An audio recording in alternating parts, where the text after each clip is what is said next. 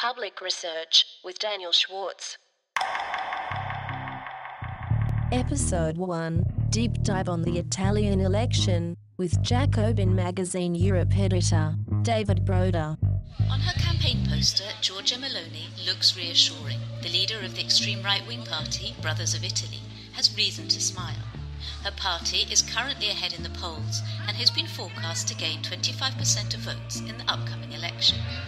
Our nation is a nation that needs a government that will build without cronyism, people without a boss, a government of people that don't owe anything to anyone, people who cannot be bought.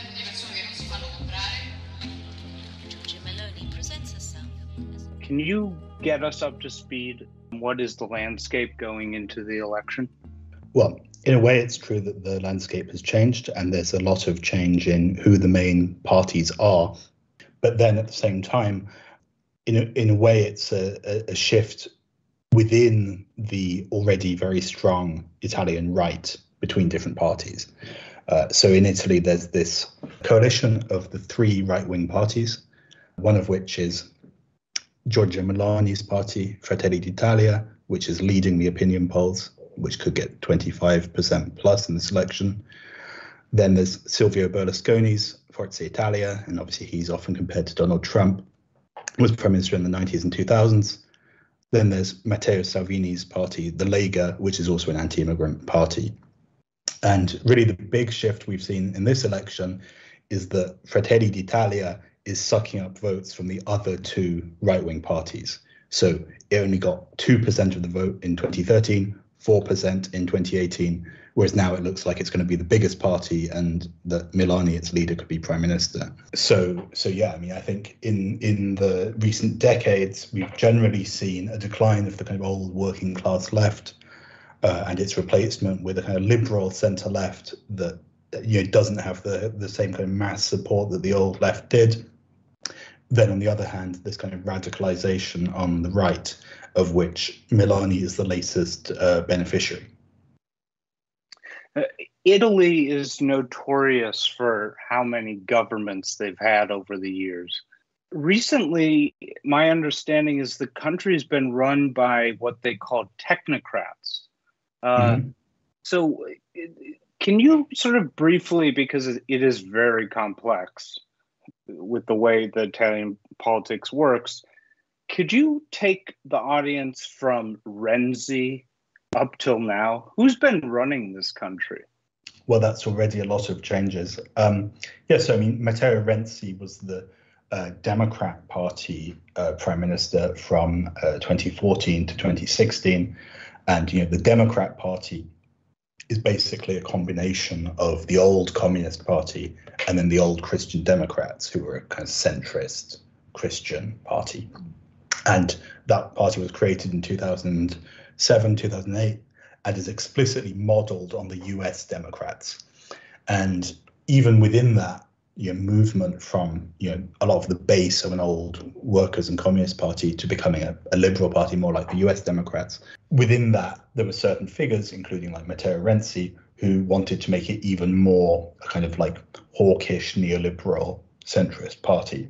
And he uh, Renzi in 2016 tried to change the constitution and uh, it failed. And you know, this was a, a big victory for the opposition at the time, which was led by the Five Star Movement, which was a very eclectic force which claimed to be sort of against parties, against political alliances, against ideology, for direct, you know, online direct democracy, and this kind of thing. So, in the context of the like austerity period, Five Star uh, expressed dissent with the the ruling parties, both the Democrats and, as I mentioned before, Berlusconi's Forza Italia, uh, who even had some governments together in the in in the early 2010s. And yeah, so you know, the last election in 2018 basically brought to power a coalition of Five Star, which was the biggest party, and then the Lega, which is an anti-immigrant far right party led by Matteo Salvini.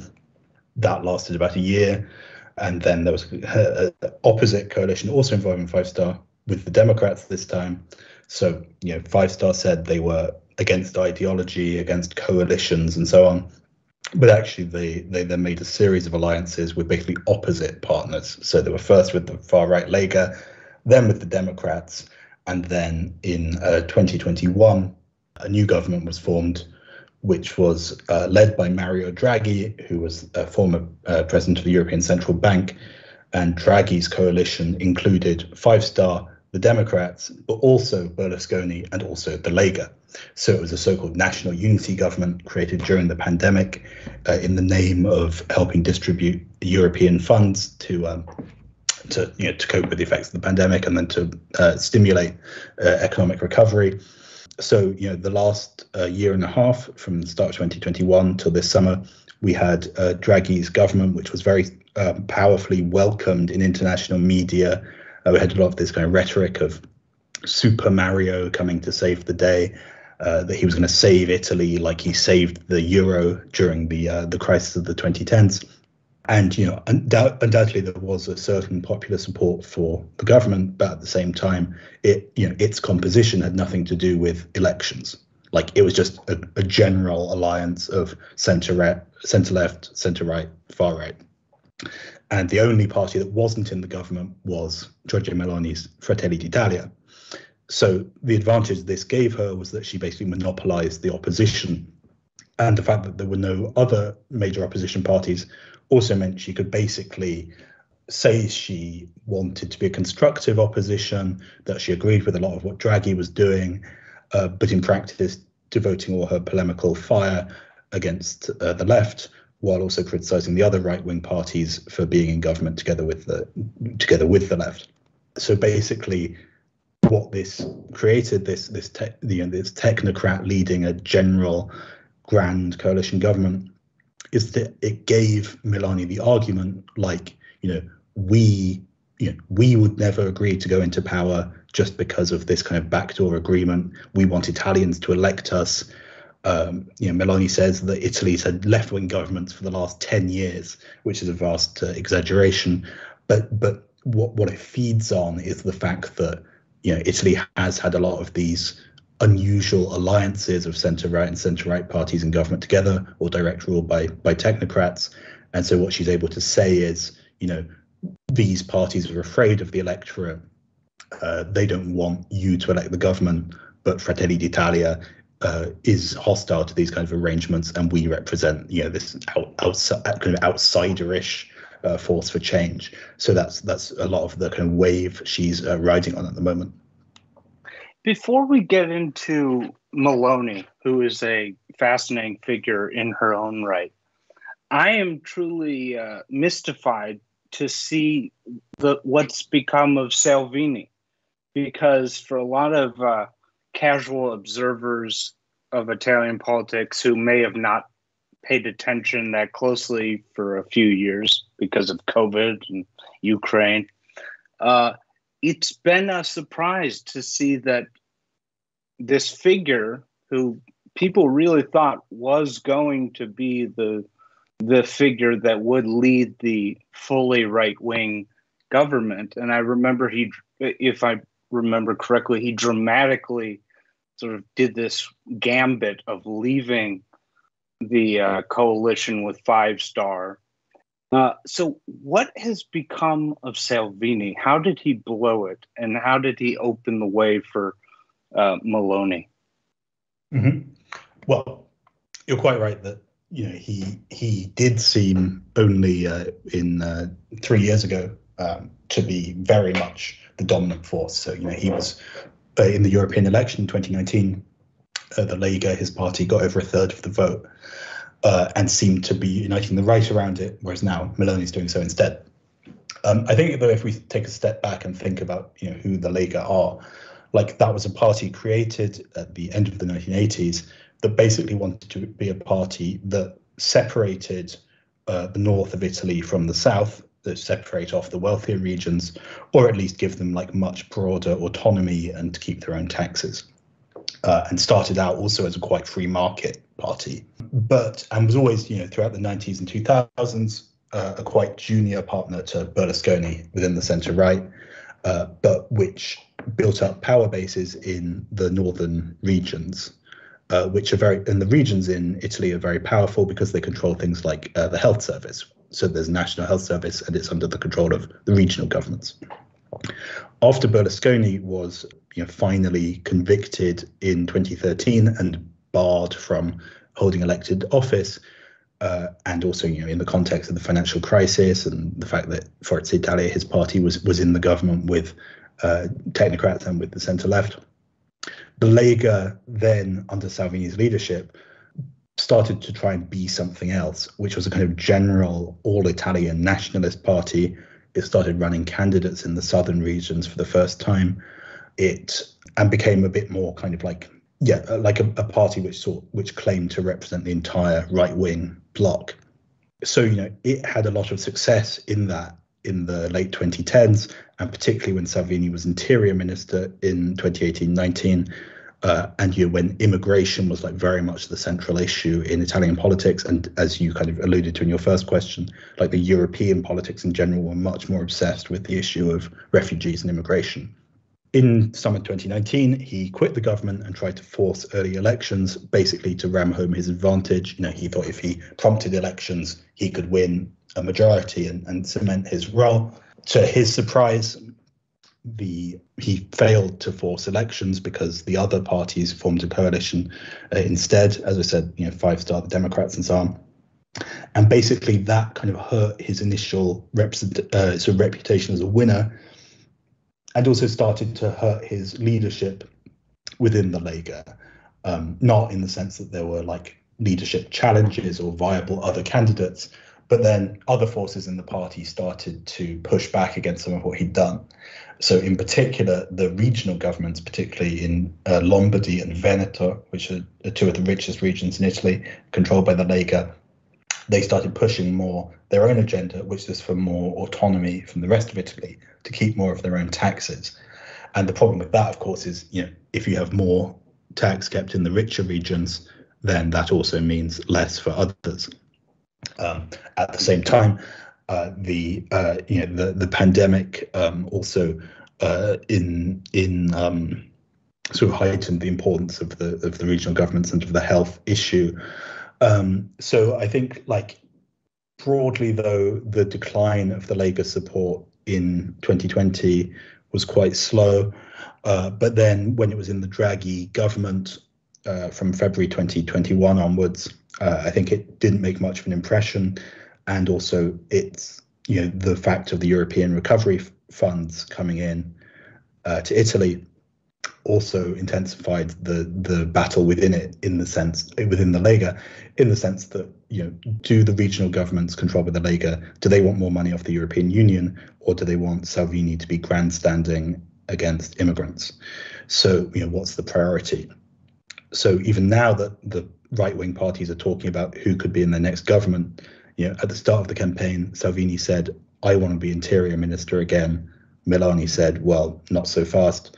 And I think like within the Lega, there are there are uh, forces who who basically want a, a, change of tack. But yeah, I mean, I think I think the the Meloni is enjoying a, a sense of outsiderishness and difference, and you know, being a party that hasn't been tested in government at least for a decade or so.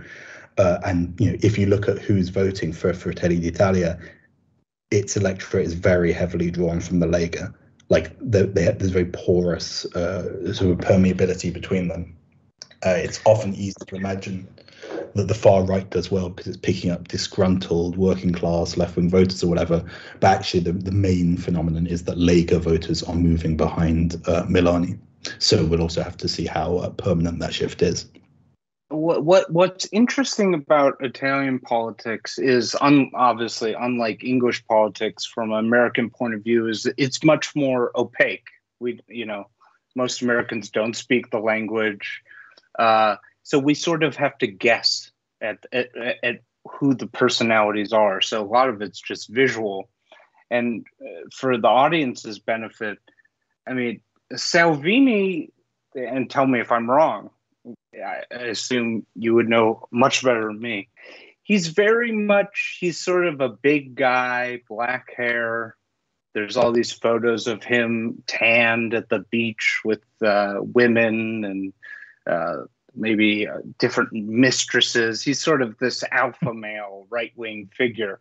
And so there's something very interesting about the alpha male who is supposed to be the leader, but sort of blows his shot. And now he's having to beg, I guess, uh, this uh, woman who run, who ironically, this, and she's quite young, I, I believe, like in her 40s perhaps. And she ironically runs a party called the Brothers of Italy.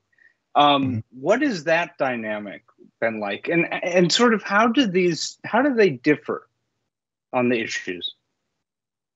Well, I mean, at, at the level of you know the, the, sort of personalities and their appearance, I mean, Salvini is very much someone who, like you know, when he was interior minister, when he was interior minister, would kind of strut about in police uniforms and like army stuff, or or even kind of like uh, um, sweatshirts and things which are made by a company called Pivert, who is associated with Casa Pound, who's like a fascist social center so like yeah i mean he has a, that very kind of like tough guy sort of co- you know t- top policeman in italy kind of image he was trying to project. And then certainly at a, certain stage of the their relative development you know when fratelli d'italia was the much junior partner meloni with salvini would often uh, kind of appear as very like deferential to him and so on. Uh, but yeah i mean like now um, you know she's she's immensely uh, stronger um, she's also like shifted quite a lot in the sense that like she um, if you look at only like four or five years ago her media appearances like extremely aggressive and shouty losing her temper a lot um, and very like conspiracy theorist.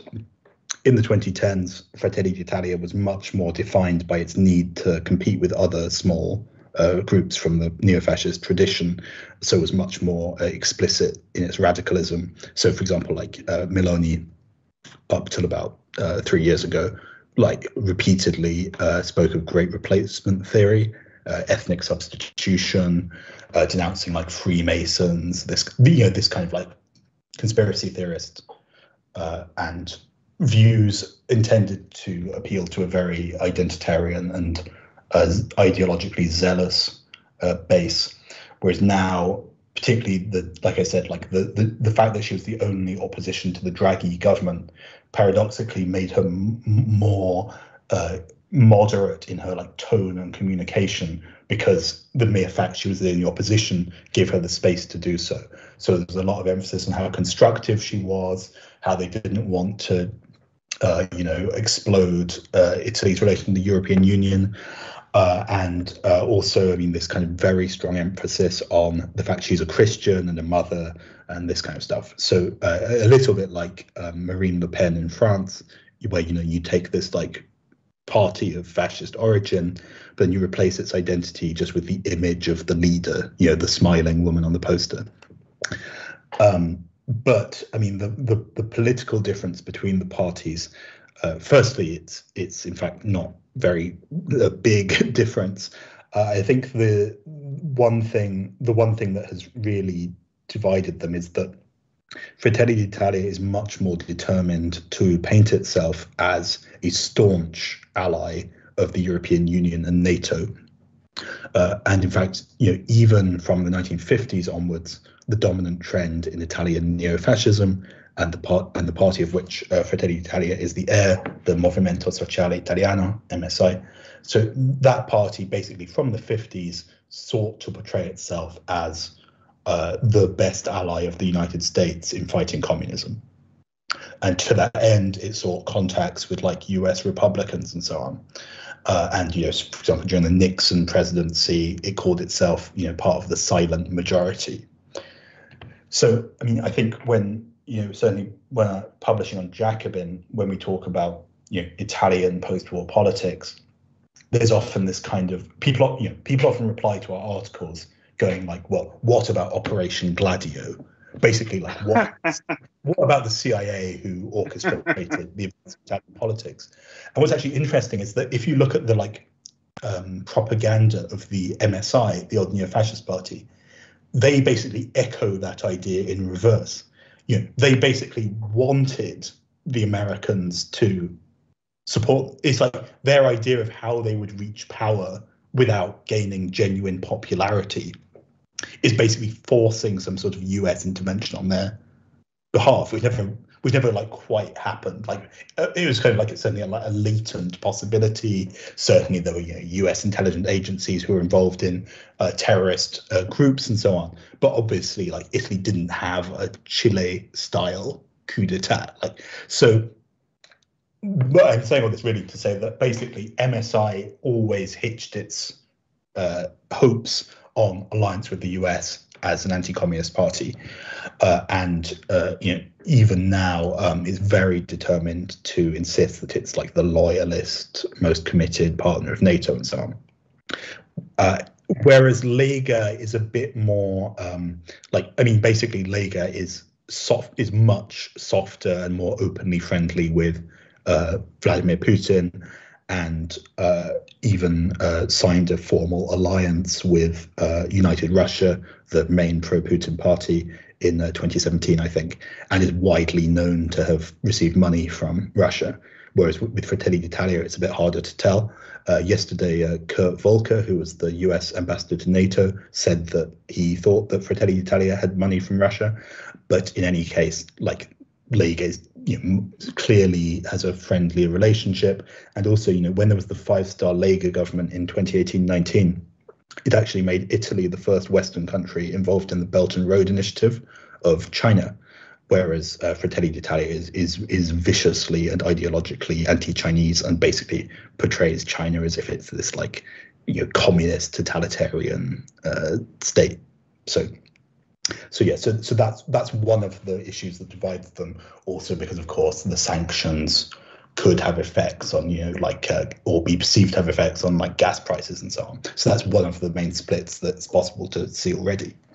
So in a way, uh, and you spoke, and I think uh, perfectly about the parallels between maloney and Le Pen as these um, female figures of the far right trying to soften their image ahead of general elections. And uh, it's interesting because if you look at Salvini, it, it might look uh, from an outsider like he's sort of what happened to him w- with the Ukraine war. Was it similar to what happened to Eric Zemmour, where Zemmour had, and for my audience, Zemmour is this I guess some people call him the Tucker Carlson of France, and he ran for the uh, in the most recent French election. He was sort of surging for a while. Right in the middle of the campaign, it sort of ruined the French campaign because it, it just dominated the, the final weeks. Uh, Putin invades uh, Ukraine and this decades of uh, Zemmour just praising Putin sort of synced his campaign.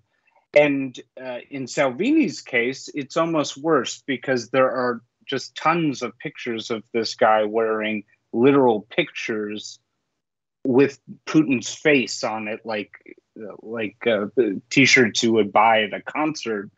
Uh, and there was also um, a, a moment where he went to, if I'm correct, to give supplies to the Ukrainians on the EU border, where uh, a, a, Ukrainian confronted him on camera about his connections to Putin. It certainly looked like an embarrassing moment. Um, well, yeah. Am I am I assuming too? Sorry, am I assuming too much, or or did the Ukraine war has that been also a factor in his decline? Mm, I mean, so I think the thing you mean is is there was a thing where he went to the Polish border town with Ukraine. Yes. The Polish yeah. mayor of the town, I mean, the mayor of the town, who is Polish because it's in Poland, yes. uh, gave him like a t- he gave Salvini one of the T-shirts which you mentioned to embarrass him because he was like, "This is the thing you wore praising Putin," right? Exactly. Yes, I, I was mistaken. So. Yeah. So, so I mean, I think the um, hmm, I think it's a little hard to tell in the sense that, um, firstly, because the the polling we have suggests that the um, the voters of Fratelli d'Italia are actually more hostile to sanctions than the Lega's voters. which might seem paradoxical in the sense that you know, seemingly Fratelli d'Italia's leadership, at least, is more strongly on the Ukrainian side. Um, so I think you know I think it's like uh, the facts of the Ukraine war is like very embarrassing to um, Salvini, but I, I sometimes feel it's something that the centre left um, uses to define its own like political values and, and view, rather than something that necessarily um, shapes how right wing voters vote. And, and, and how? I, I'm sorry to interrupt you. Uh, and how has Salvini responded to the war? Has he condemned Putin, or is he still sort of restrained? Well, he condemned the invasion, but there was also the um, visit to try and you know talk. Like basically, he tried to pose it as if he could be, uh, like as if he could somehow like you know engineer or negotiate a peace, um, which was you know implausible in the extreme. Given yeah, he's basically a, a, a fairly junior figure in in uh, um, yeah, he's a fairly junior figure. But uh, so I think it was in um, I think it was in June he visited Moscow. Um, but but you know part of that is also because you know the relation is embarrassing, so he's trying to row it back. Uh, and uh, you know, so part of the thing also was that the um, the the Russian embassy, I think the Russian embassy to Italy paid for the flight to Moscow, which was a big deal as well. So I think he's like handled it like extremely badly. Um, but um, yeah, I mean, as I said, I'm not sure how much the voting change is actually driven by the war per se or by the uh, by the impression of incompetence or rather just because basically Meloni is the main figure on the right.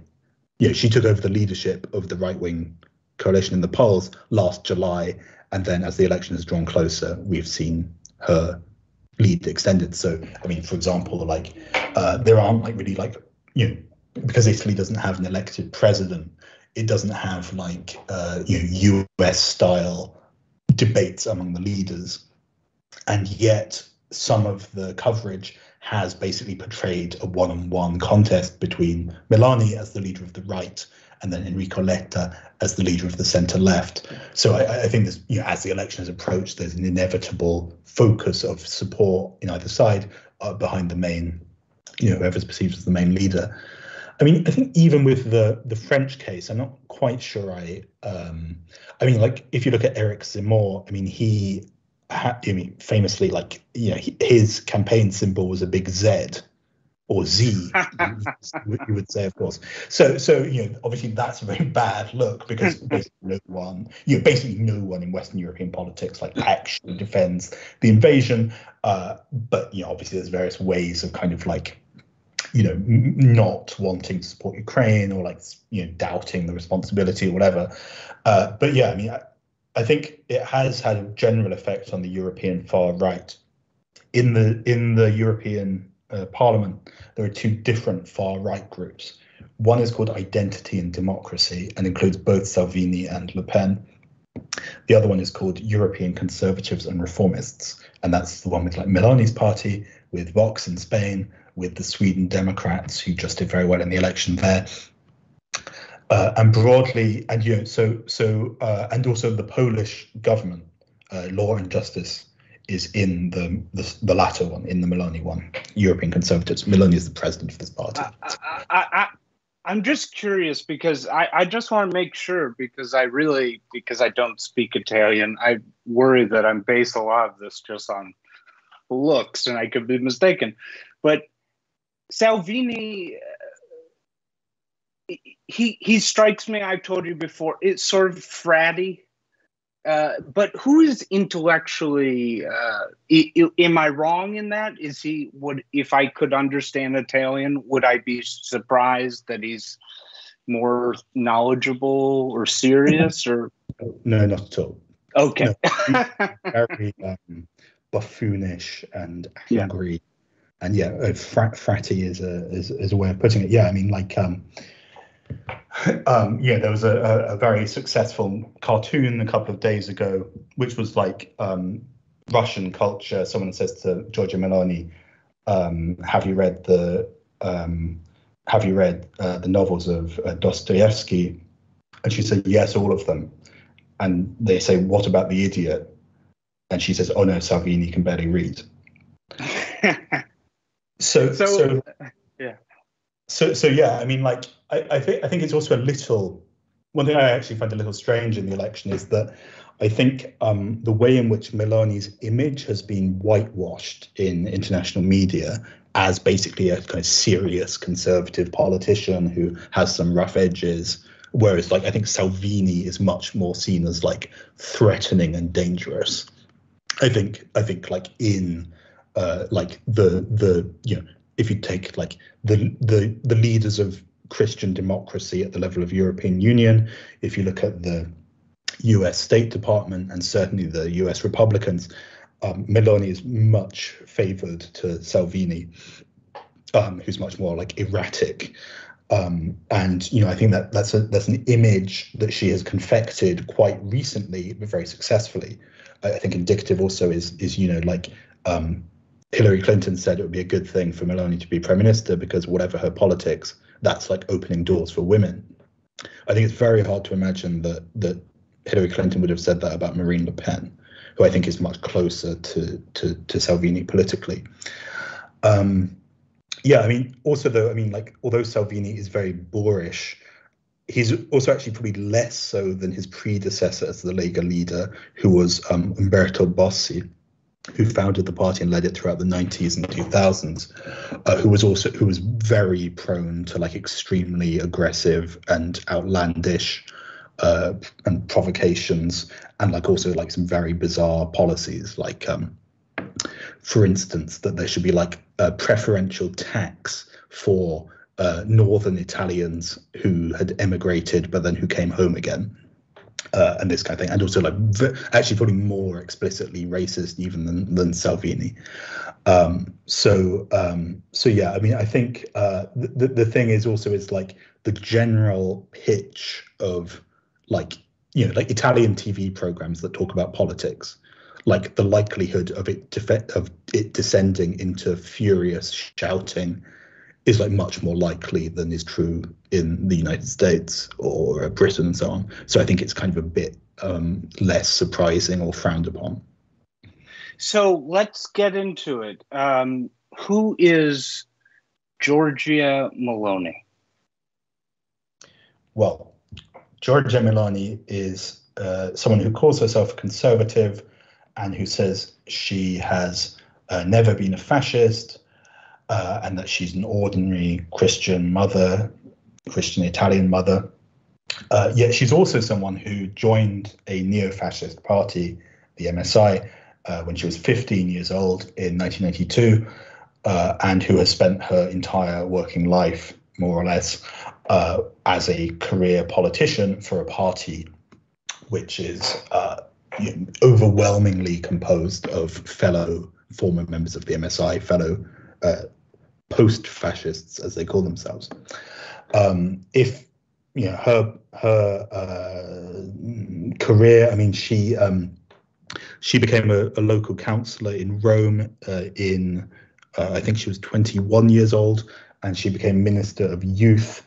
Uh, when she was just working out the maths in my head, uh, I think she was 30 or 31 when she became minister of youth in the last Berlusconi government. So she's actually been a minister before, but in a very junior role.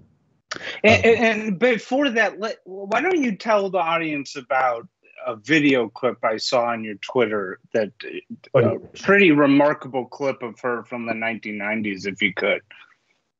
Yeah, so um, as I said, she joined the MSI, this neo-fascist party, when she was 15, and then in uh, she, you know, she became one of the leaders of its of its uh, youth wing, Fronte della Gioventù Youth Front.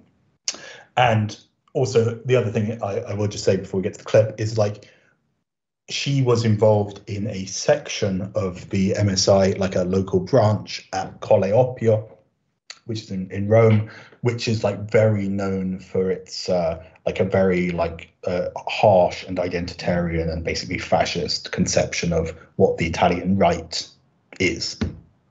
Uh, and in 1986, when there was a general election, um, a which you know already in 94 the MSI had been in the government under Berlusconi for the first time. So in 1986 there was another general election, and uh, a French uh, TV crew followed the MSI around in the campaign, and it followed around Giorgia Meloni, who was 19. And uh, it the interview is, uh, they say, "What do you think of Benito Mussolini?" And she says he did uh, great things for Italy, and uh, unlike the politicians of the last 50 years, he you know he did it for the good of the country. So basically, you know, she claims never to have been a fascist, but you know she praised Mussolini in a very overt way. Uh, in the 90s, the leader of the, the party, uh, MSI, uh, Gianfranco Fini, he changed the name to Alleanza Nazionale, said that it was post fascist, uh, distanced it from the old fascism in various ways. Uh, you know, like more, you know, doing a lot of like big condemnations of the Holocaust. Uh, in 2003, he visited Israel so there was a certain attempt to to make the party seem more like a normal conservative party and uh, to, to to sort of de-radicalize it in a sense but in reality like the people were basically the same and a lot of them certainly just saw it as a marketing trick. Um, so Meloni is uh, you know a, a, someone who comes from that uh, background. Um, I mean I, I think I'll say as well though is that a lot of the figures in Fratelli d'Italia are um, people who've been around since like the 70s when in Italy there was like very intense political violence, uh, terrorist attacks, but also like just a kind of more low level sort of like beatings and you know a lot of militants would be, would go around like armed at least with knives. Um, so and so in the neo-fascism of the, the 70s or 80s, perhaps like having a having battle scars, having been in prison, this kind of stuff might be seen as like uh, to your credit. Basically, it, it like shows that you're part of the struggle and there's make a big deal of the martyrs, so-called the the young members, particularly who were killed in this kind of stuff. Um, and then the the kind of Meloni, as I say, was a teenager in the 90s. Like certainly that kind of violence had like died down a lot, but then the commemoration of the martyrs, the kind of victimhood, the belief that in the first post-war decades, fascism and, and the right, as they call themselves, were like repressed and and spat upon. Uh, th- that creates like a very strong sense of like victim culture, and they really feel like they are finally uh, you know, they finally defeated communism. They are finally legitimate they can finally say like their truth. And so if you read like Meloni's memoir, it's really full of this kind of victimhood, like, oh, like we've been shut up, we've been silenced, we we we just get called fascists all the time. But then at the same time, she actually does praise certain fascists and historical fascist leaders, like not not like the regime as such, but like certainly like kind of post-war neo-fascists and also certain figures involved in the regime. Um, so, I mean, I think it was kind of telling, which was like a couple of weeks ago, uh, she uh, gave this kind of statement to international media where she kind of insisted that, well, you know, we're not a fascist party and that's just left wing propaganda against us. But the actual terms in which she said that were very restrictive in their criticism of fascism.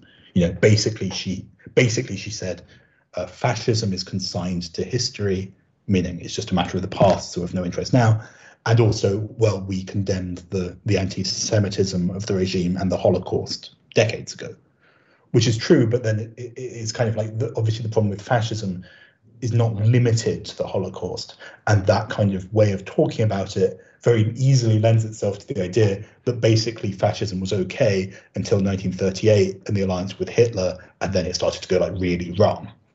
Which yeah, so let's yeah, so let's let's stop there before we go into the further evolution of her career in the Brothers of Italy.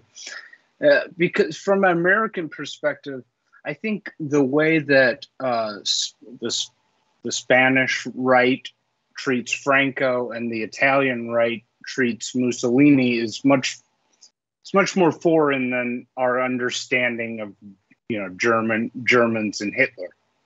Mm-hmm. Uh, it's sort of a lighter legacy of fascism.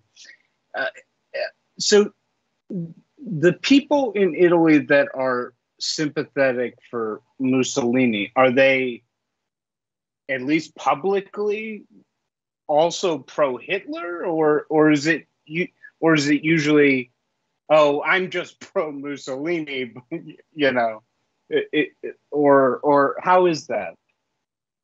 Well I mean there's there's different gradations. I mean I, I would say that the ones who are like explicitly pro Hitler is like extremely minoritarian like you know not at all within the realm of like electoral politics uh, you know, there are certainly some people who say those things, and there are some like um, uh, neo-fascist subcultures and like football hooligan groups who sometimes say like pro-Nazi stuff. But I think it's a very small thing because basically, like the most obvious way to redeem Italian fascism is precisely to separate it from German Nazism. Yeah. So, so and and also, I mean, like uh, so even like the um so you know like in the um you know, most historians would say that you know, in 1943 basically the fascist leadership overthrew mussolini then germany invaded and put him back in again and that is what's called the salo republic so most historians would say that the Salo Republic, headed by Mussolini, which existed from 43 to 45, uh, most people would say that's just like a Nazi puppet state with like very little like real autonomous existence of its own.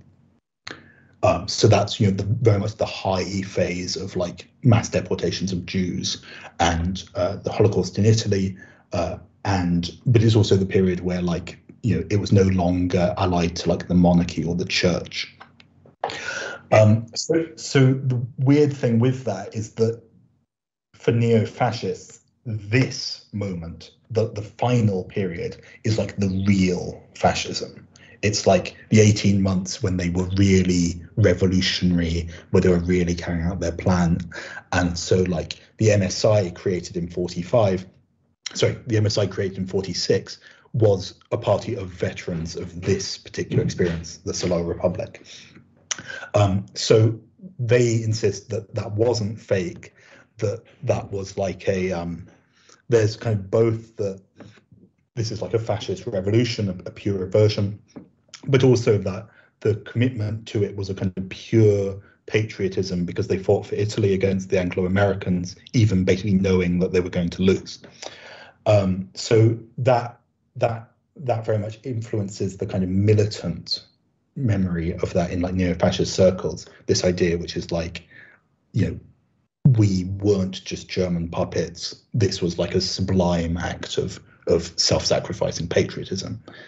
Um, but I think like in Fratelli d'Italia in general, and also a certain kind of like, you know, it's not just neo-fascist. The way that like Berlusconi or uh, say Vittorio Sgarbi, who's like a, an intellectual, well, he's an art critic who uh, is very uh, much associated with Berlusconi or uh, even Salvini, it's like they don't really praise Mussolini or like defend it, but they trivialize it in a very intense way.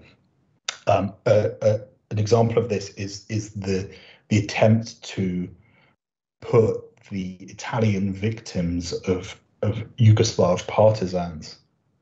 Uh, so you know, Italy invaded Yugoslavia the Yugoslav resistance was basically successful. But then, even after 45, like Yugoslav partisans killed many hundreds, if not right. thousands, of Italians, right?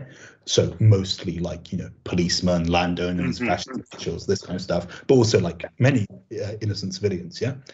So yeah. that involved a lot of like criminality and repression and you know stuff like you know uh, soldiers raping women and you know obviously things which like should in themselves be like you know properly understood by historians and, and condemned and so on but then at the same time it, it's in italy it's kind of as if like these events and like the holocaust are basically like equivalent mm. so so there was a day of memory created for the Holocaust in uh, 2001, uh, which is on the 25th of January, which is the anniversary of the liberation of Auschwitz.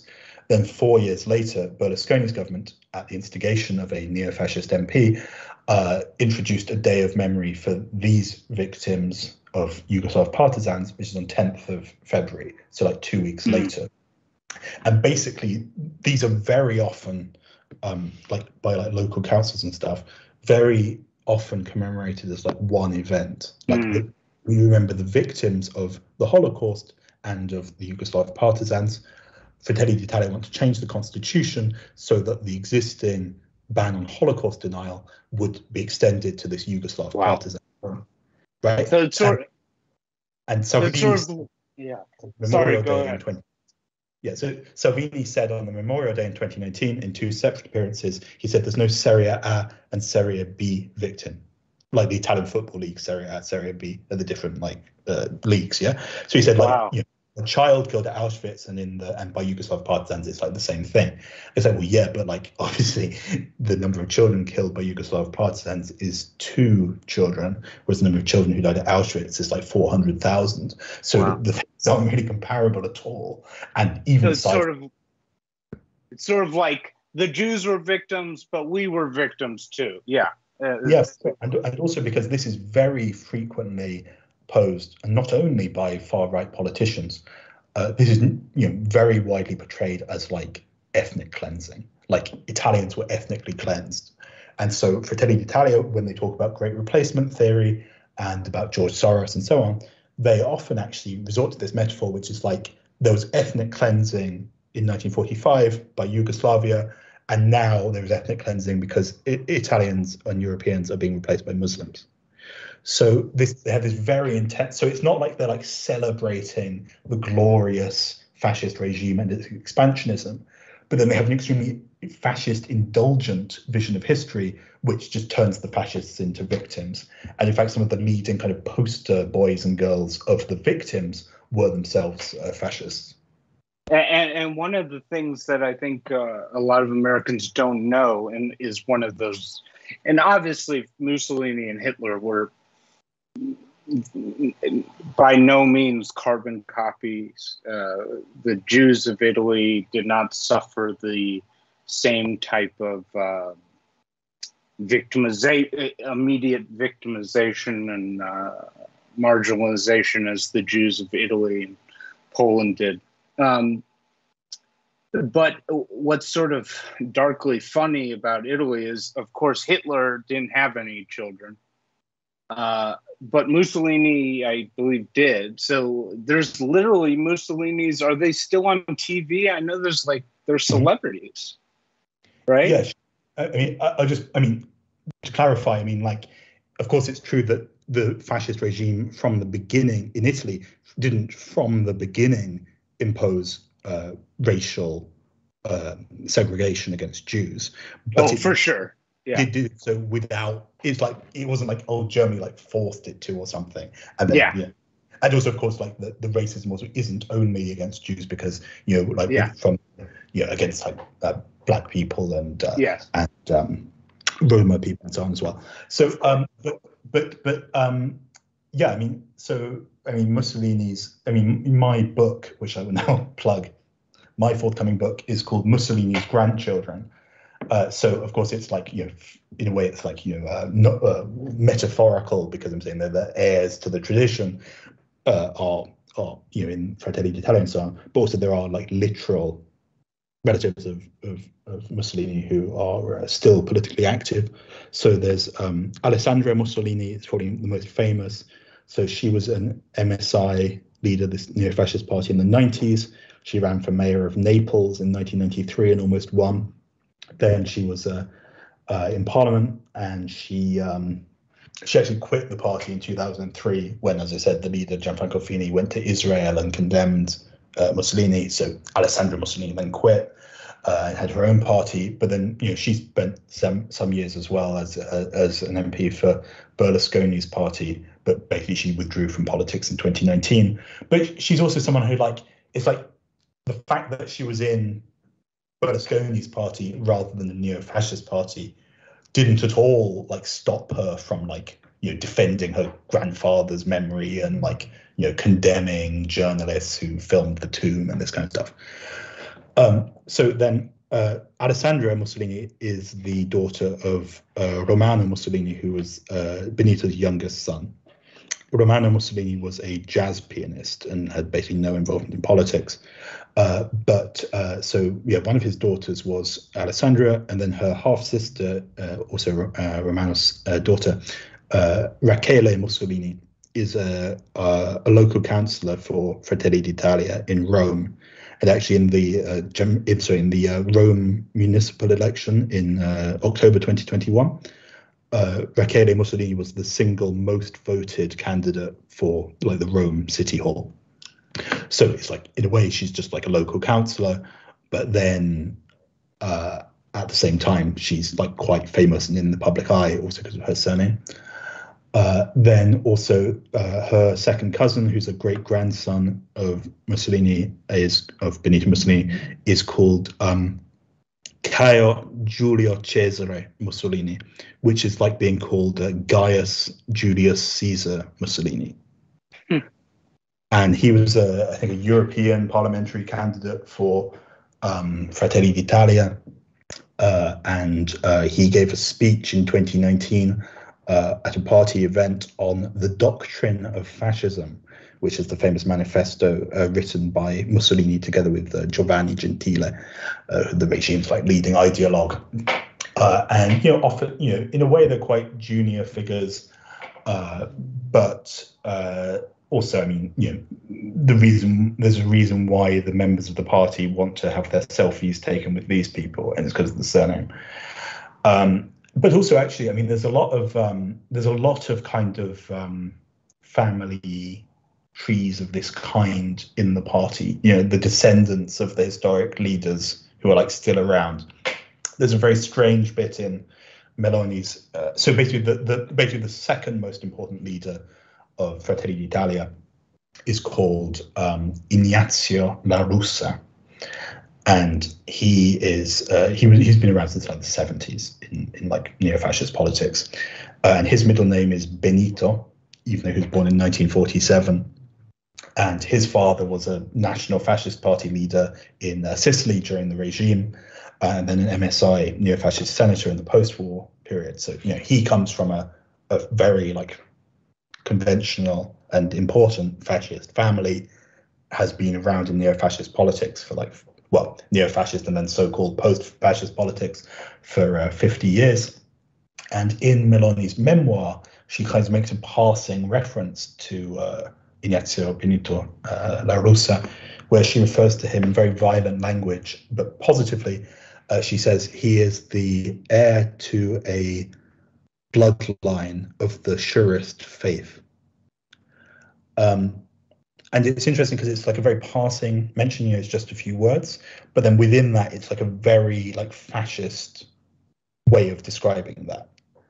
Um, it, am I hallucinating that the, isn't there a Mussolini that has is like a pop star?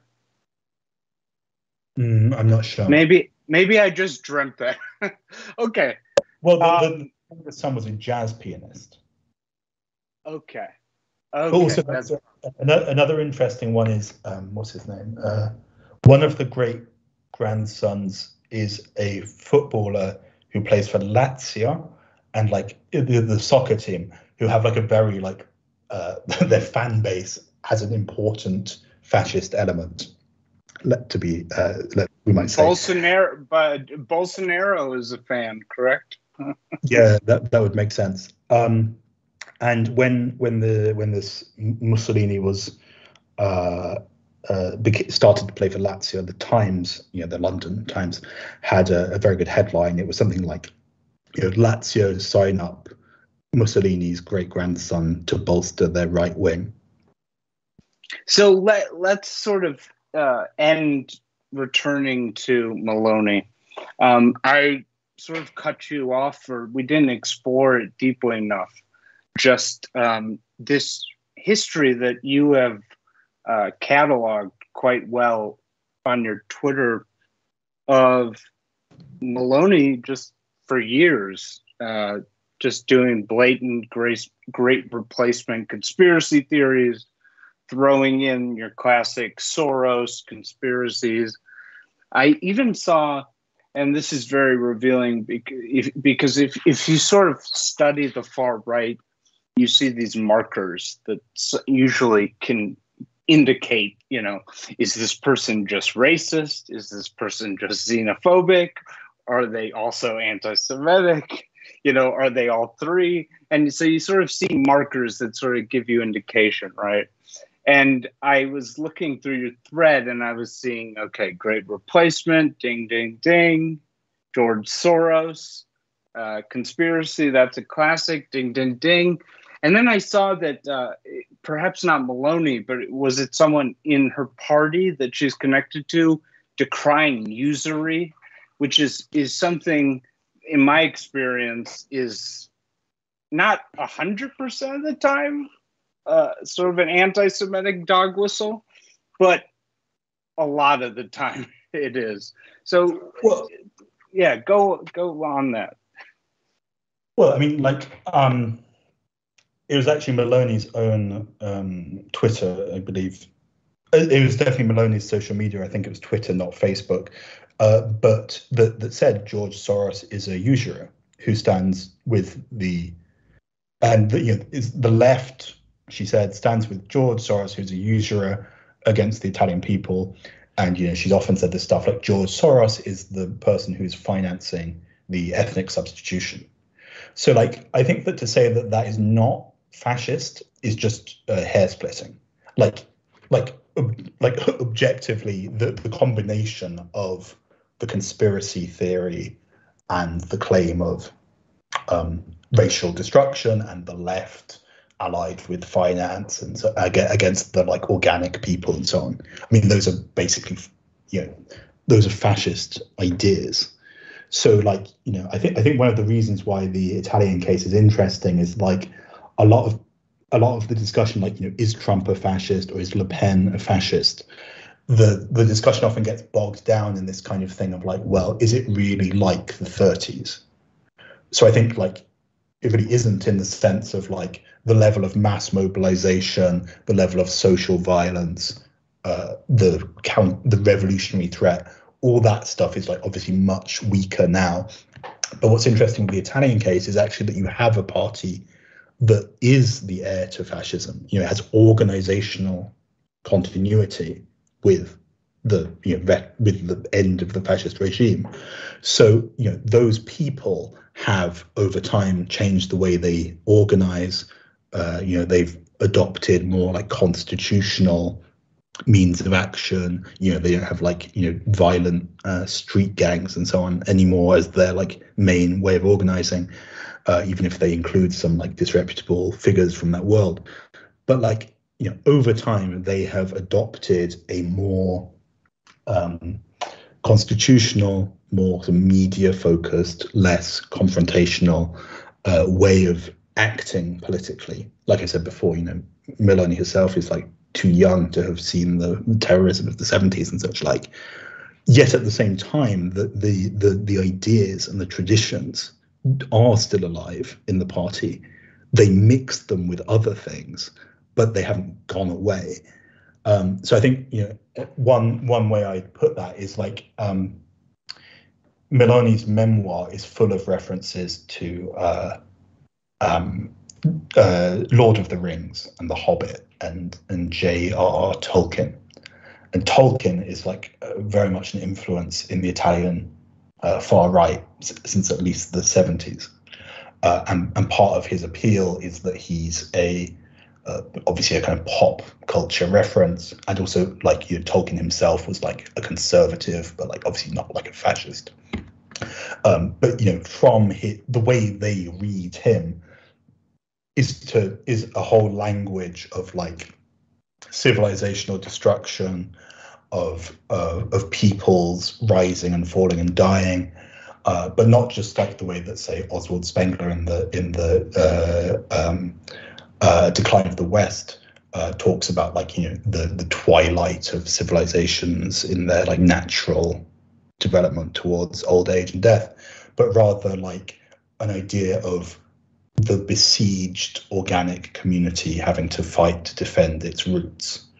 Um, and a lot of the a lot of the, the the ethnic substitution, the politics about like uh, birth rates and so on. You know, Meloni often says that Italians are are going extinct.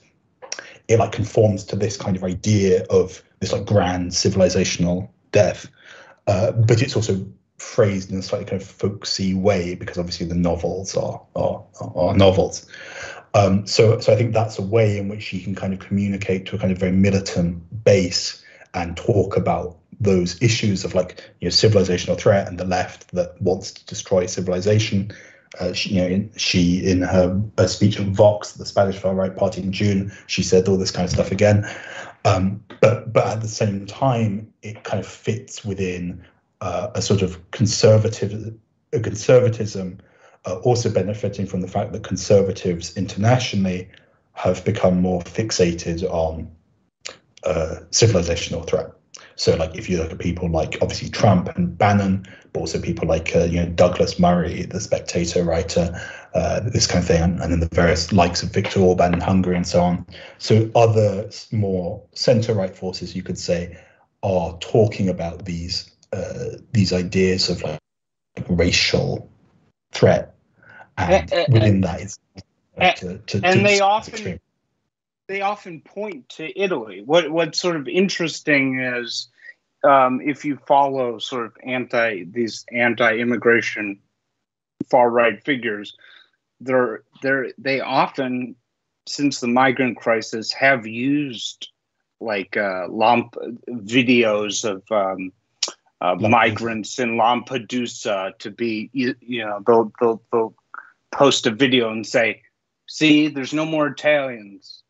See, mm-hmm. this is what the, so in what way did the migrant crisis sort of, could you say, did it sort of change Italian politics? It, it obviously it brought immigration to the fore, but did it make it sort of more racial, more sort of more nasty in a way? Yes, I mean it, it did. I mean part of the part of the issue is that, um, I mean the Italy has a uh, considerably smaller uh, population of like of as the French would say, uh, sort of, of immigrant descent than do countries like Britain and France. Like uh, the the population of like children of of non-European immigrants born in Italy until the 1980s is, is quite small, and it's Italian politics uh, hasn't had uh, very big moments of like you know like anti-racist movements that have been successful and changed politics and and and, and like I think uh, uh, there's a certain kind of like casual racism and dehumanization of like black and brown people in general which is very widespread in Italian public life and certainly on the on the right. Um, so, and of course, it's also the case that the uh, you know while of course um, Italy uh, had to house uh, a lot of refugees who uh, crossed the Mediterranean, the the actual number was like much lower than countries like Germany. And uh, I think you know the kind of spectacularization of the conflict with the migrant boats sort of isn't isn't only a response to the well, you know, it's far from only a response to the real numbers, because you know the number of uh, the number of immigrants who arrive in Italy across the Mediterranean each year is probably like let's say like many tens of thousands.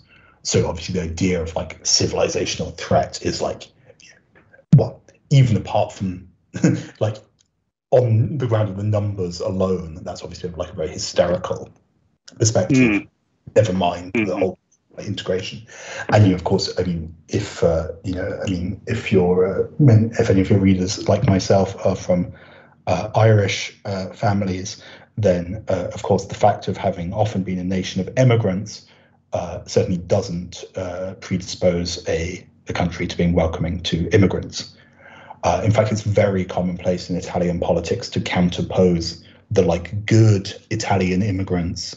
So it's very common to counterpose the good Italian immigrants who went abroad to work and fitted in, unlike the foreigners who come to Italy now who don't. And of course, for anyone who knows anything about the way that Italians, and particularly southern Italians, were treated when they first came to mm. the hmm. United States, or indeed mm. France uh, in the late 19th and early 20th century, uh, or, or in fact Belgium, uh, where um, um, you know many Italians worked in the mines and suffered terrible mining disasters in addition to. Th- this whole perspective of like oh Italians were like welcomed as like fellow whites. I mean, is very shaky uh, as a reading of history, but it conforms to a certain, yeah, I mean, it conforms to a basically white supremacist perspective. Um, so, um, yeah, I mean, I, th- I, think there's a certain contradiction in that. I think you alluded to in your first question, which is that the the the the the, the centrality to like certainly to media of like the the there being this like so-called refugee crisis has certainly ebbed uh, and gone away a lot and yet Meloni is leading a party which has a very harsh anti-immigrant uh, perspective, and, and yeah, they're doing very well. Um, but but yeah, I mean, I, I think the thing is is that there's a kind of identitarian nationalism, a defense of the so-called like normal family and Christian Europe and so on, which is much more intense than say the Christian Democrats of the 60s and 70s had. Like the Christian Democrats in government then were less like chauvinistically Italian nationalist than say the Lega or the Fratelli d'Italia um, are now. Um, so, so family. Am I correct in the Brothers of Italy really try to center the, this family? And what's interesting about Meloni is I think a lot of uh, Americans just assume that sort of gay issue, uh, LGBTQ issues, or abortion are sort of no longer part of the political landscape in Europe. That the, the entire continent sort of beyond that. But actually, that's not true with her. Can you talk about that? Yeah, for sure. I mean, yeah, I mean, it's actually kind of. Um, you know, obviously, with the very grim news in the United States with the reversal of Roe versus Wade, and it's like that leads to a lot of idealization of the European situation, uh, and and also sort of thing Europe as monolithic. But yeah, I mean, like in in Italy, um, there's a law from 1978 which decriminalizes abortion, but it doesn't guarantee access. So, and in fact, doctors are allowed to be um, conscientious objectors and refuse to carry out abortions, and most um, most uh, gynecologists in Italy are conscientious objectors. And in some re- regions, particularly a, a, little like I guess you might say of rural areas in, in red states in the US, um, in, in, in basically poorer southern regions, some of them have like you know 80% plus objection, which means like it can be very hard for women to get an abortion some regions also promote, uh, including Le Marche, which is a, there's a very good article in the Guardian about this actually. Uh, Le Marche, it's a region governed by Fratelli d'Italia, and basically they want like a seven week limit on abortion with a one week compulsory waiting period. So like basically you say you want one, and then you have to consider it for a week, which would impose you know effectively a six week abortion limit, and obviously and and and, and let me just ask did they justify this in sort of the american red state style of you know sort of bible thumping?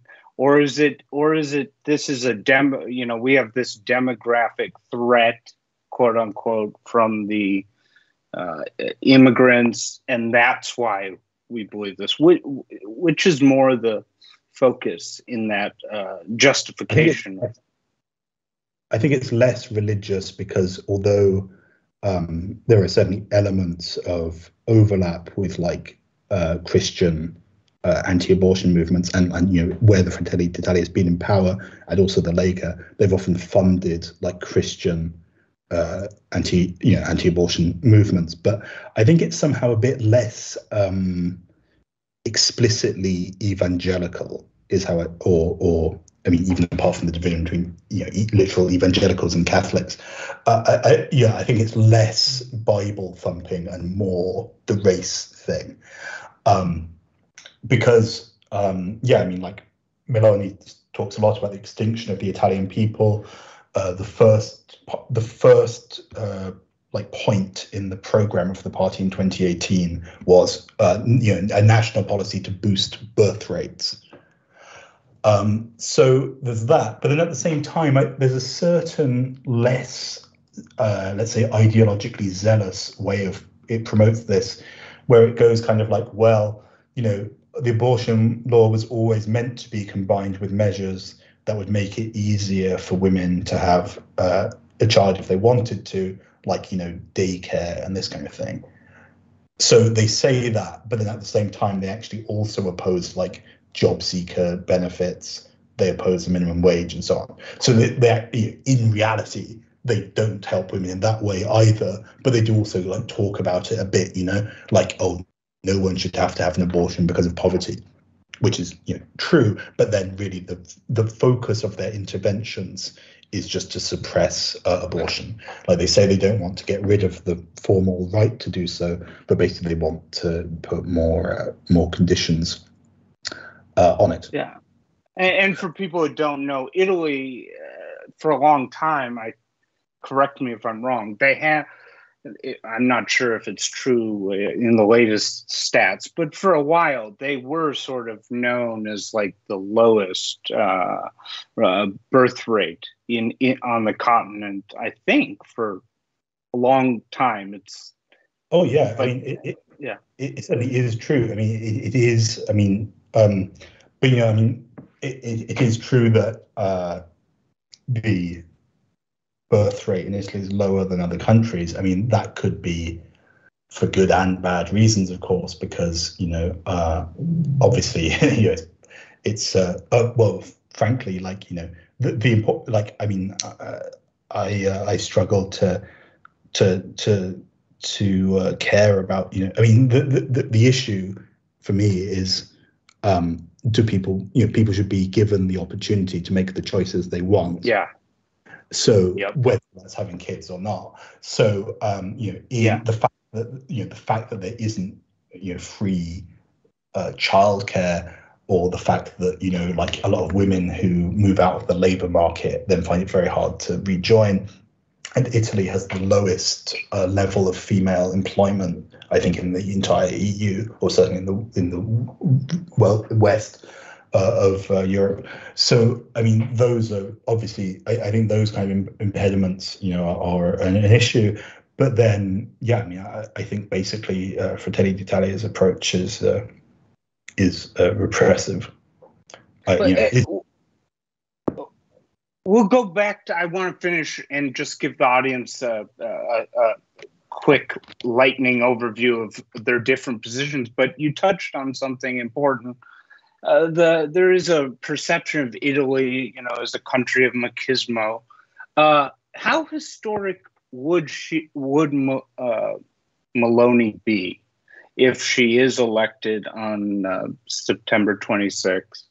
Uh, is this a did this surprise you that Italian politics, which you know Berlusconi, very famous bunga bunga parties, I believe they were called. You know, it's sort of the tough guy, ladies' man thing. Salvini. Is it a surprise to see a woman potentially emerging on top?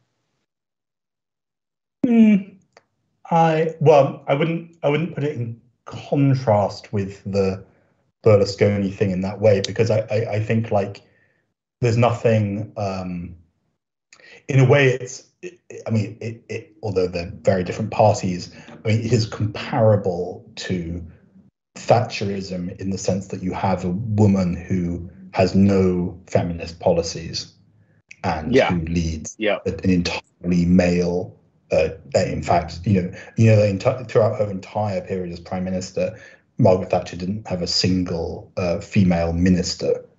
So, you know, I mean, I wouldn't put like an enormous importance on that kind of politics of individual representation or whatever. But like, yeah, I mean, I, I think like the fact that there's no feminist edge makes it easier for her to. Uh, I mean, like the one thing that Hillary Clinton said that was kind of true was that you know it's it's uh, it's useful for right wing parties to be able to foreground women as defenders of patriarchal and, and reactionary uh, policies, which in in this case uh, is true.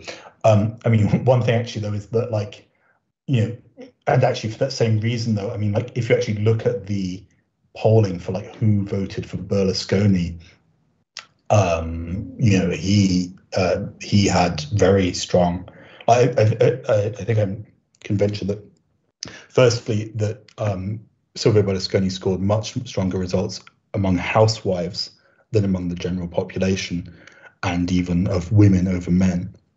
So you know, I think there's a there's it's it's not you know necessarily the case that that women are drawn to more progressive or feminist candidates. Although in certain countries we, we really can see that, uh, notably in, in Britain and uh, I believe in the United States as well, because of, of course there is a certain combination of like, um, yeah, uh, there you know, obviously there are, uh, um, um, well, yeah, there are plenty of of uh, good reasons for um, for women not to uh, not to uh, not to like uh, these parties and their policies, but it, it's uh, far from homogenous. Let's say. I mean, I, am not sure that it's a, a big factor in the overall dynamic of the vote.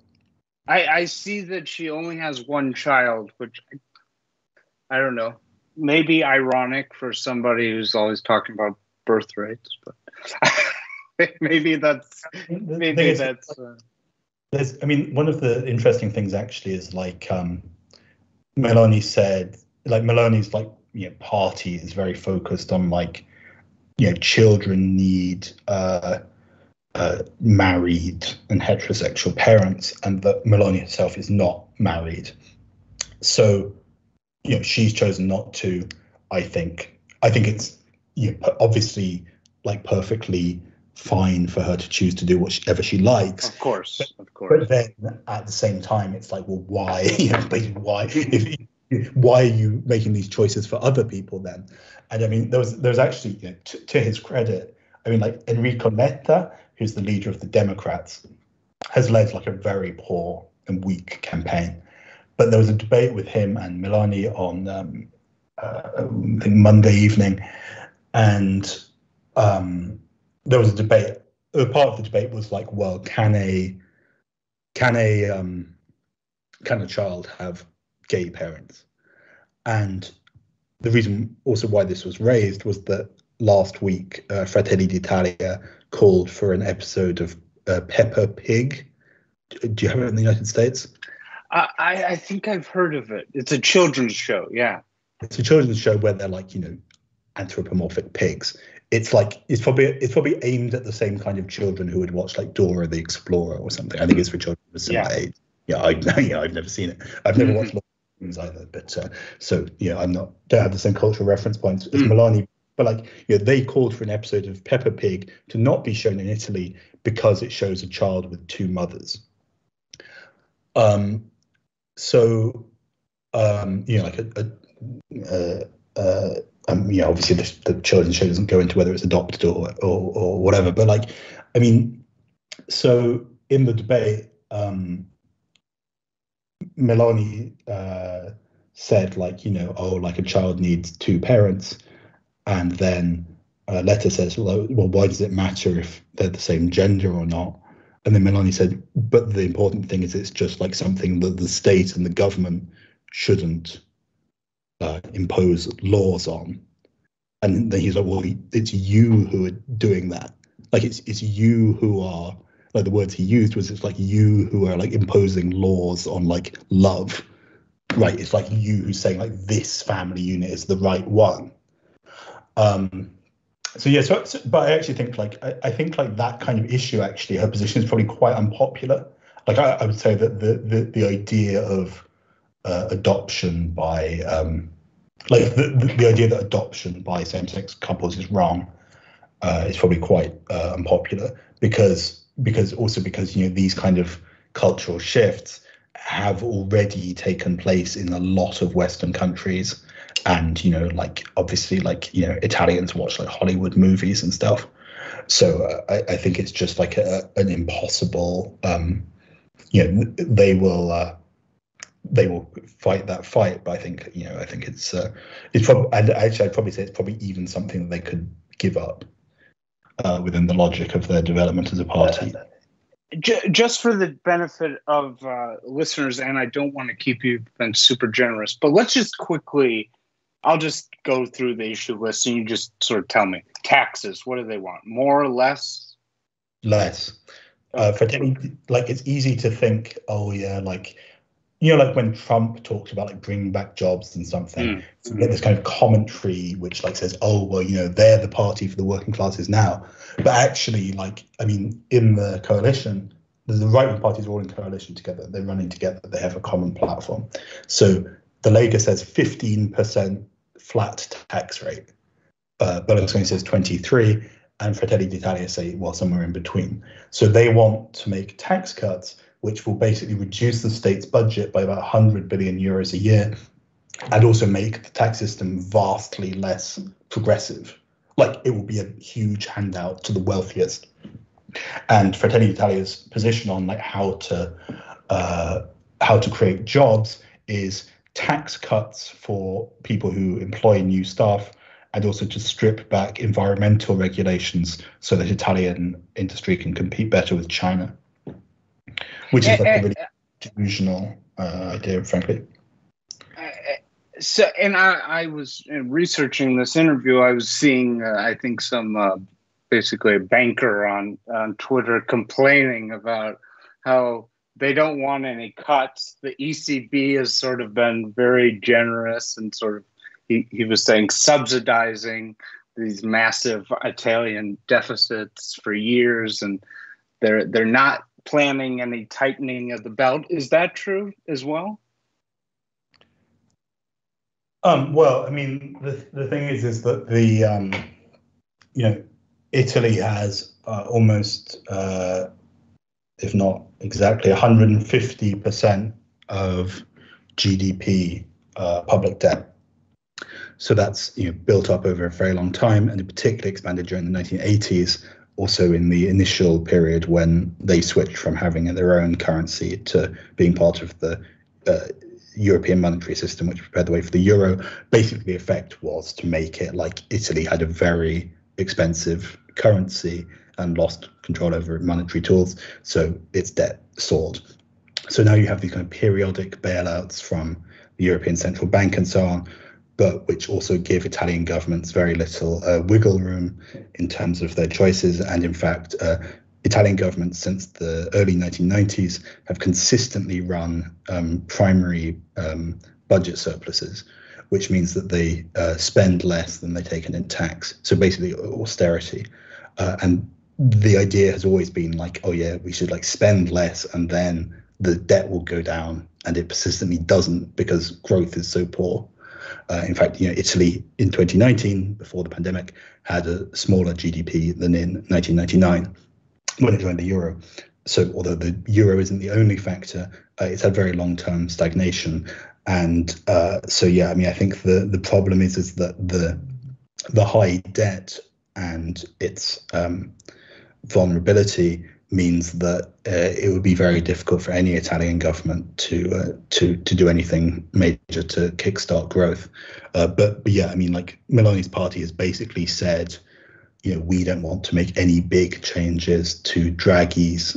Uh, Mario Draghi, the technocratic previous leader, we don't want to make big changes to his um, economic plans. You know, they're very much trying to like steady the ship and present, present themselves as moderate and so on. But I think with the the rising uh, crisis, uh, you know, the coming recession and also the particularly the uh, rising uh, gas bills and so on, I think will be very quickly put that to the test. Now, no, there, be, despite, and I've seen protests over the gas bills in Italy. I saw a video of that a few weeks ago, I think. Uh, she is pro Ukraine, correct? Oh, yes, very much so. She's very strongly emphasized this.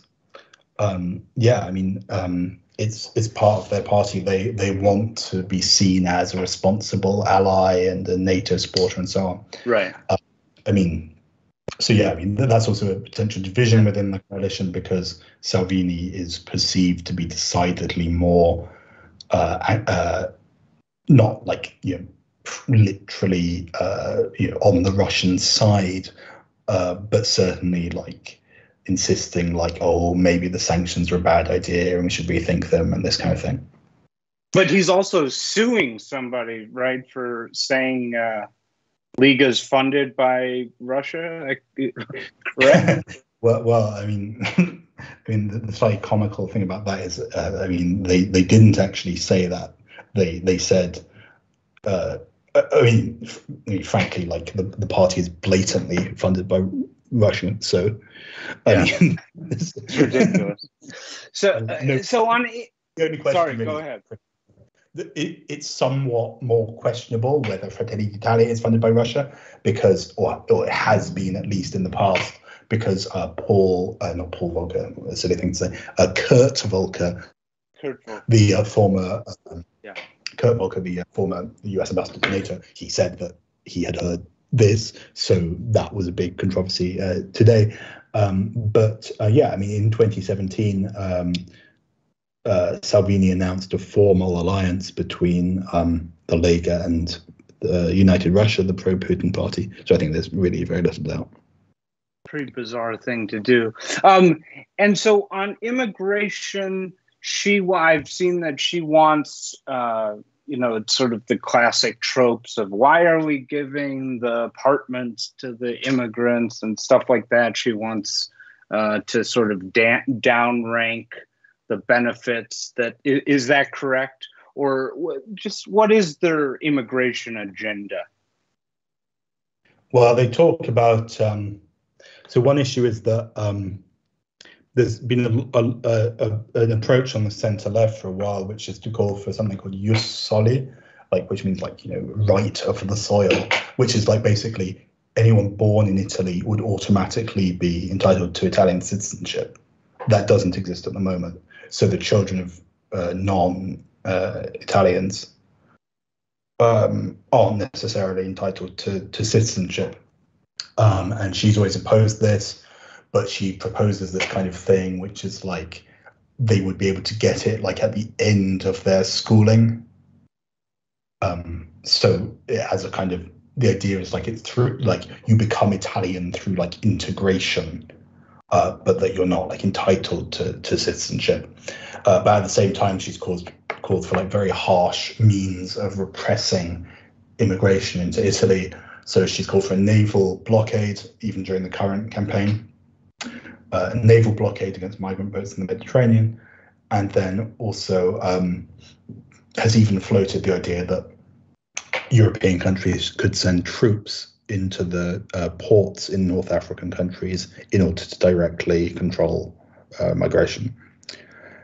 Um, so, I mean, that that's very like um, I think yeah, obviously that's uh, one of the more shocking and awful proposals because you know that it's very easy to see how that could like the kind of I uh, much as when Salvini was interior minister, the kind of desire for like spectacular displays of taking a tough stance could indeed uh, kill hundreds or thousands of people.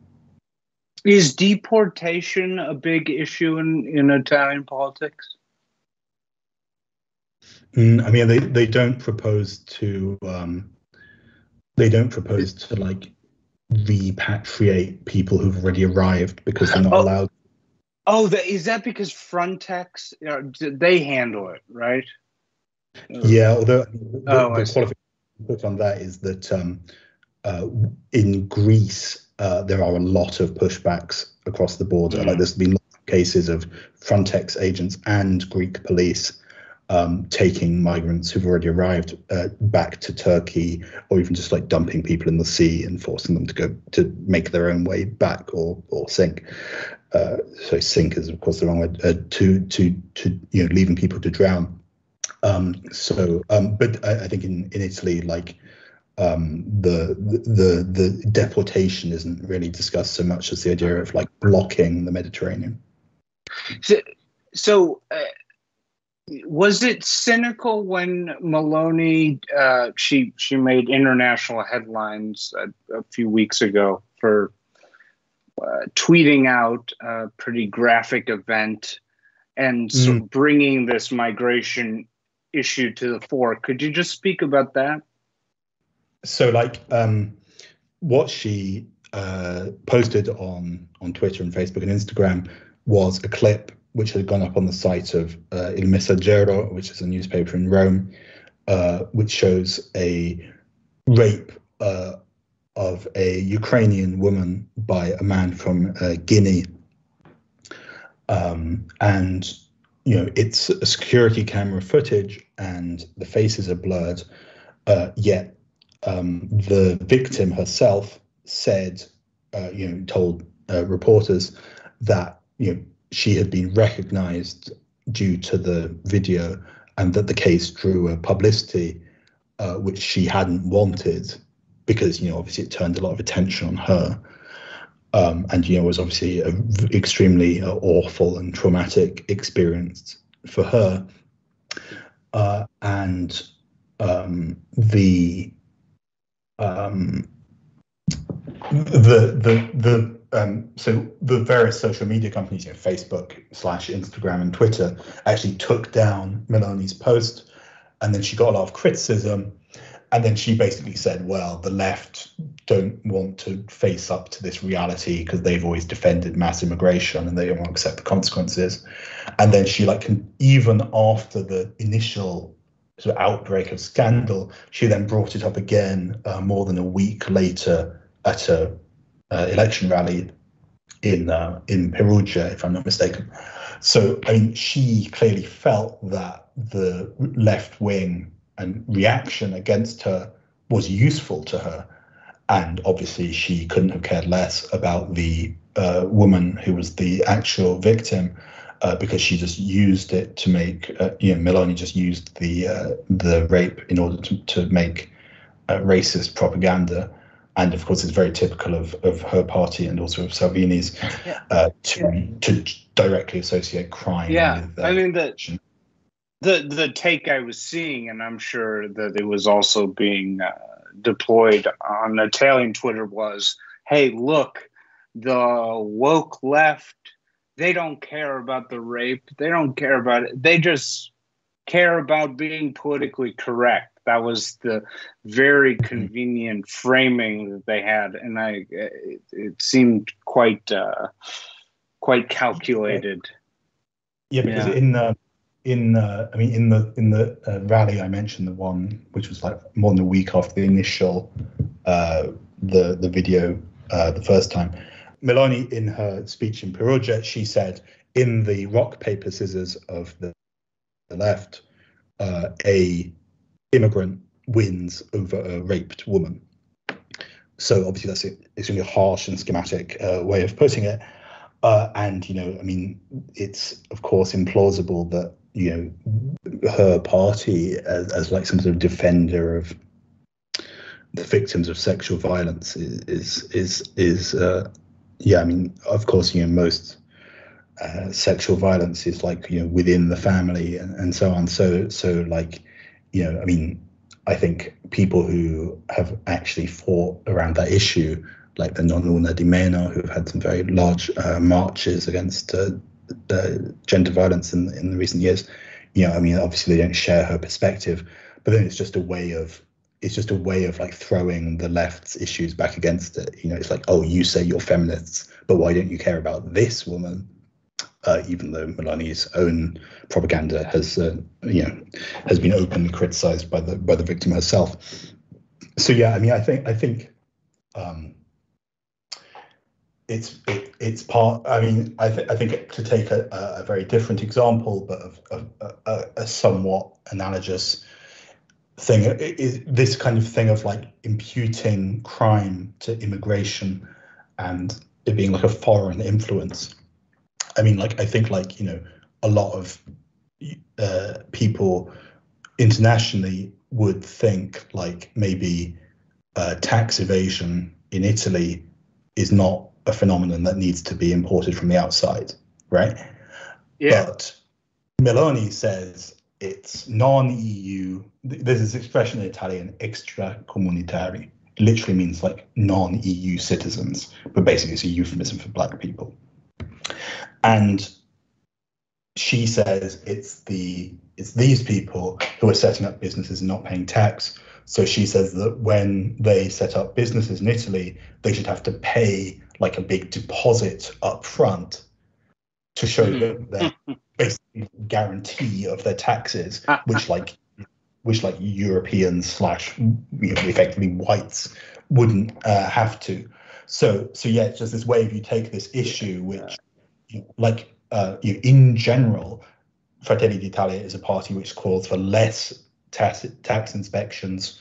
It's this, it calls it fiscal peace. It's like we need to stop the overbearing state, which is like forcing on this taxing people and overwhelming them with forms and bureaucracy and so on. And uh, I would say there's a considerable tax evader element to the base and membership of Fratelli d'Italia. Uh, but yeah, but then they just turn it into this like issue of, of, of race and migration in a way which you know is functional to their propaganda, but obviously kind of uh, obviously kind of risible as an analysis of the problem. Yeah, there certainly was no tax evasion or uh, mafia crime before uh, 2013 in Italy. yeah, that kind of thing. Um, so it, it, seems like everybody says it's a done deal. She's she's to uh, win this thing, um, and I, I, based on the uniformity of that opinion, I don't doubt it. But that sort of leaves us with the question I want to end on, which is what has become of the Italian left. Um, I really don't know that much about the PD as I think they're known. Uh, but I, I wonder if it seems like that the the the uh, whether you like the term or not, let's just use in scare quotes. The migrant crisis was uh, so enlivening, sort of, for the right in Europe, um, and that in a lot of countries it really was a blow to the the, the traditional left parties. Uh, is that why the left in Italy has sort of been down and out for such a long time? That's one thing, and then also the I'm going Di Maio. What happened to him? What happened five star? Just tell me about five star in the left. What happened? Okay, well, so one thing is is I mean I think the um, Mm, I, am I'm, I'm unconvinced that the migrant uh, crisis, so-called, is like a, a, primary factor in the decline of the left. Or actually, I think it plays out in a in a in a in a complicated way in the sense that I don't think it's uh, only um, like I mean I, I, I don't think it only um, I don't think the problem is is is just like oh well they were too liberal and and welcome sure. because also because when the um, from um, 2016 to 18, so basically before the last election, the Democratic Interior Minister Marco Minniti was yeah. very hardline in repressing yeah. migrants, in outsourcing the repression of it mm-hmm. to Libya and so on. So, uh, but then I think kind of the thing is like it's a bit like if you're on the center left. I mean, even as like okay, so one, like obviously the human effects of that were bad, and yeah, actually the the number uh, did decline very significantly before the before the last before 2018. So you know, I, I don't know the exact number, but let's say the number of migrants arriving in Italy across the Mediterranean declined from something like 150,000 a year to the like low tens of thousands but but I think I think the problem is is like even aside from like you know people who want to suppress the numbers, they they just they, they also like want the the racism, right? Like mm-hmm. they. Mm-hmm.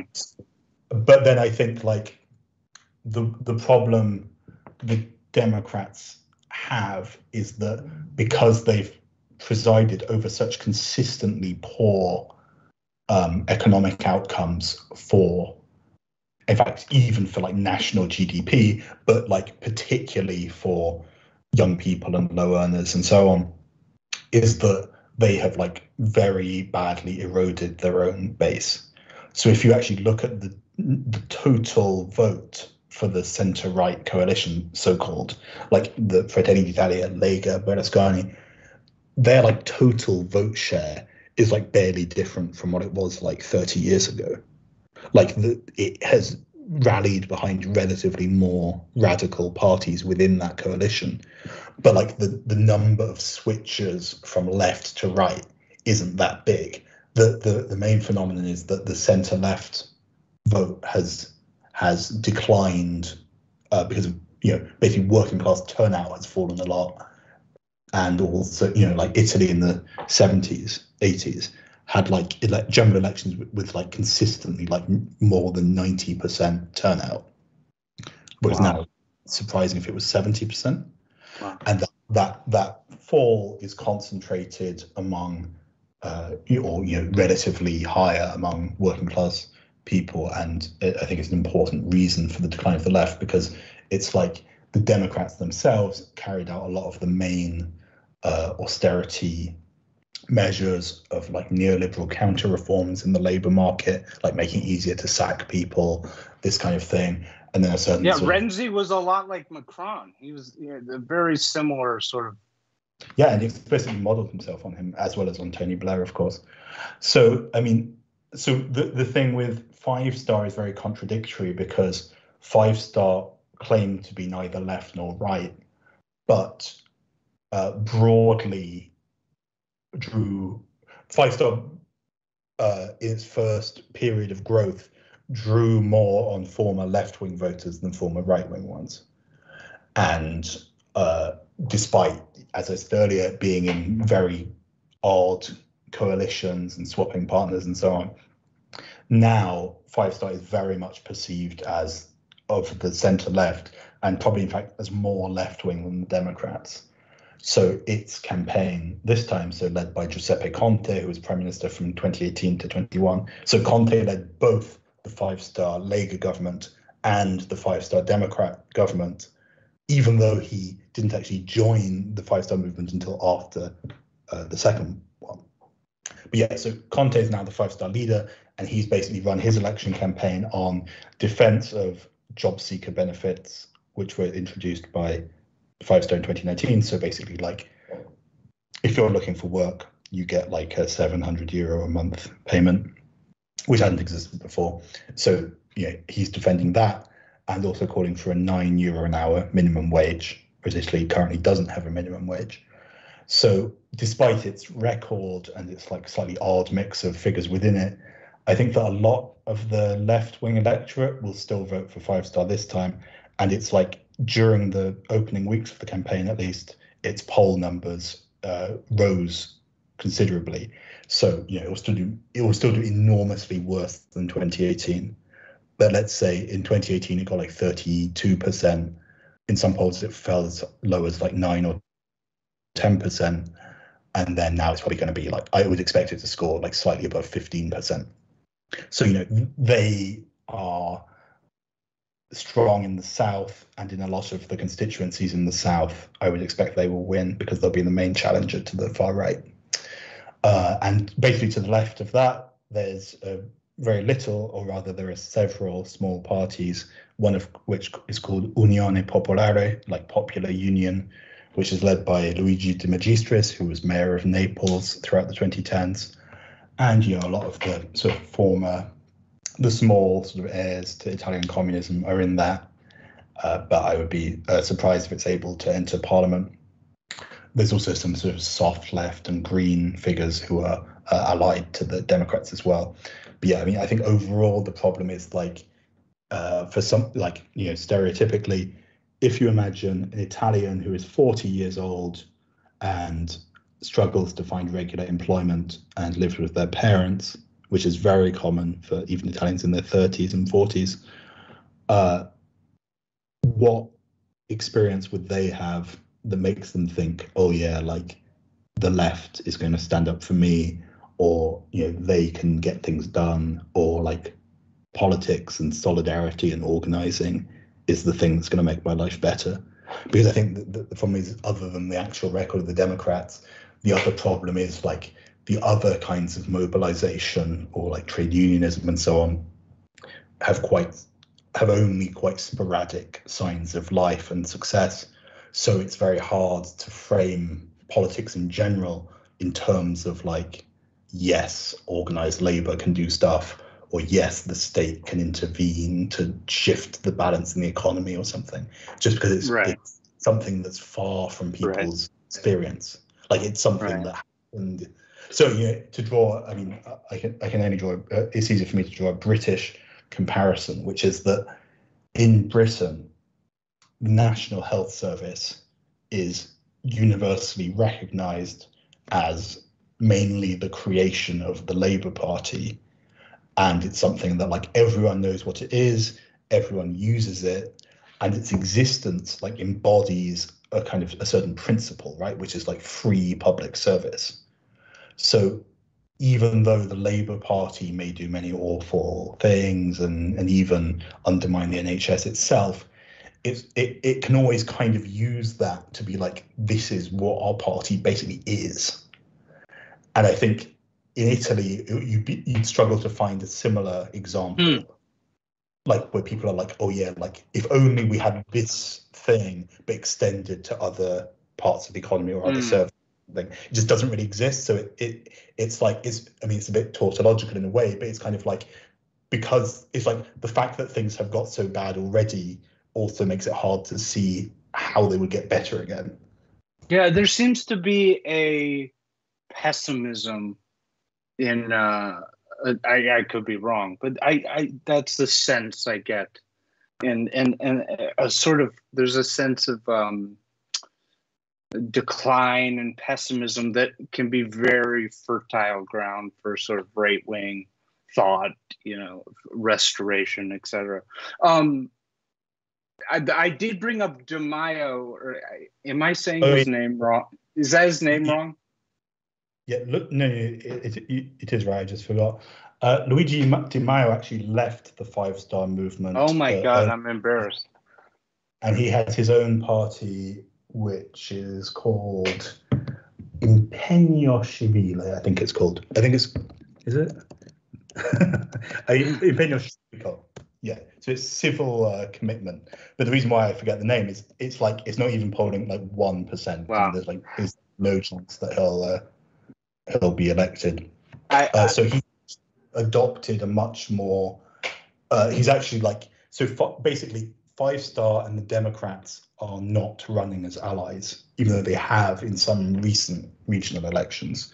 Whereas uh, Di Maio actually is with the Democrats, but basically has no profile because the problem is, is it's kind of like he's like completely cut himself off, even from the notional like anti-establishment, whatever a movement of the five star claim to embody, yet also like among like kind of centrist voters, they'd still see him as like a, a quite ridiculous and unreliable figure. So I think there's very little base for him.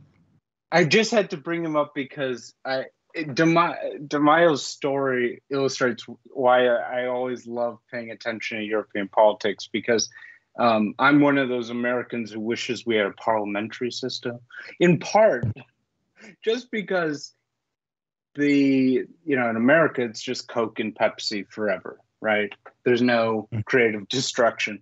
In Italy, that you have a fight a party like Five Star, which was created by a comedian, and then was led in a election by I, what was he, 32 years old, uh, DeMaio at the time, and he was I he wasn't a college graduate. I think he like worked at a restaurant or something. But the the idea that you could have a party, do you know, have top results in a national election led by like so, you know your sibling who who's a who was a server at a restaurant is so uh, inconceivable to American uh, um, the American mind. I've always uh, thought it, that was extraordinary, right? Yeah, Yeah. sure. I mean, I think uh, it's kind of a. Um, I mean, yeah, I mean, like in a certain phase of the Five Star Movement, they were very insistent on the idea, which is like, what you need to do is kick out all the career politicians and bring in people with no experience, and because they have no experience, they're like more like real and honest. and you know, like I mean, I don't doubt in a certain way, um, you know, some of the you know they the uh, the people had like good intentions or whatever, but like I mean, obviously, I, I and I would say because of their lack of like political acumen and experience and ideas, and and then actually, you know, it's like you know people who aren't like oh yeah, like they've been like a political organizer at some in some other way, like you know whatever, like an environmentalist or a trade unionist or something, but really just like random people like they were you know, very quickly like sucked in and spat out by like the uh, stronger parties and the and you know the the Italian civil service and so on. So so yeah, I mean like a lot of them. Um, but yeah, I, I mean at the same time, like in general, it's a it would be a very good thing also for parties of the left to be able to, um, you know, I mean, to, to have more uh, people who are not necessarily, uh, not only not career politicians, but also people who are like, you know, people who didn't necessarily like, you know, uh, have like the highest education or the yeah. best or whatever. So, so yeah, I mean, I, I think there's a certain uh, uh, way of talking, uh, like there's a certain way in which they were dismissed by uh, the centre left at the time when they were on the rise. You know, I, basically, I think like when Five Star was on the rise, and then a bunch of centre left politicians and technocrats said, "Well, you're all idiots because you don't have a degree." I mean, I think that probably improved their popular support. The, uh, yeah, the sense. Yeah, I'm sorry. I'm sorry. Cut you off. Yeah, I mean the, the the other interesting thing about it, and it, and and from a I don't know how closely you follow American politics, but now that I think of it, it has a very Andrew Yang sort of we're not of the left, not of the right, and and and the interesting thing that's fascinating is Five Star is like run on an app, right, where the mm-hmm. the members get to vote. It's it's all fascinating, but I don't want to take any more of your time. So let's finish by just stepping back. Let's just assume Meloni's going to win this and this is going to sort of be like the Italian right big. You know, we're, we finally fully got the reins. Like you mentioned earlier, the Sweden Democrats, who almost uh, to me more alarmingly, like I guess they literally come out of like neo Nazis in Sweden in the 1990s. Um, they just had a very good result for themselves in the Swedish election. They came in number two, and the word is that uh, they've taken enough of the vote where what previously was the tradition where all the other Swedish parties would say, We're not going to make a coalition with you, that, that now they're basically going to have to bring them into government. That's scary. So, where do you put Meloni in this context? I mean, is she more extreme? Is it more alarming than the Sweden Democrat result? And and and just how would you contextualize this more broadly? Well, I think that the um, the Italian thing is much worse than the Swedish one, also simply because Italy is a much more important uh, country than Sweden uh, uh frankly, I mean, I mean, um, in in terms of like you know, in, in, literally in terms of its like size and population. Well, you're really you're really offending my Swedish listeners go. now. So. Your first your first episode, we're going to like tank your Swedish numbers. yeah, uh, yeah, but I mean, the thing is, is that Giorgia Meloni has. Uh, a considerably greater uh, international profile. I mean, she's actually the leader of the so-called European conservatives and reformists, of which Sweden Democrat is uh, are also a member.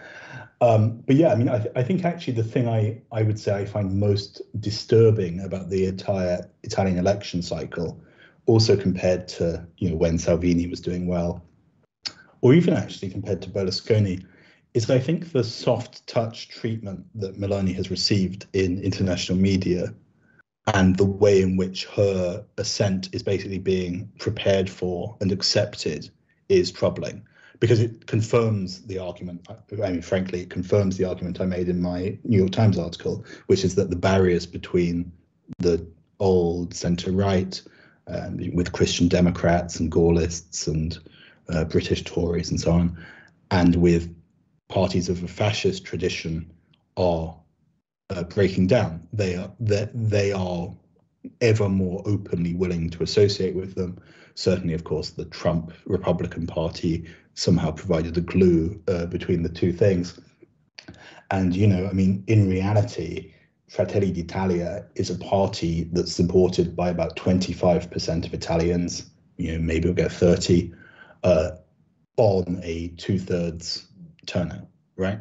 Like it's not like the overwhelming will of the Italian people, but then it's very widely portrayed in international media as like, well, this is you know this is what the Italian people want, so therefore we should accept it, and also this kind of um, uh, this determination to kind of like trivialize the fascist thing by making it a matter of history. So I, I think it's a bit like the, the thing which is like, oh well, you know, there was an article in the Financial Times last week which I thought was really poor, which was kind of like, well, um, Meloni in 1996, when she was 19, praised Benito Mussolini, but now she says she wants to stick with the EU and NATO. And it's like, yeah, but like the MSI supported NATO starting in 1951, like neo-fascist. Like she was in a punk band in college, you know. Yeah, so so like it, it's it, it the thing is the problem like obviously they're they're not like entirely unrelated things, but the fact that she is a racist who advocates great replacement theory is worse than the fact that she praised Mussolini when she was a teenager.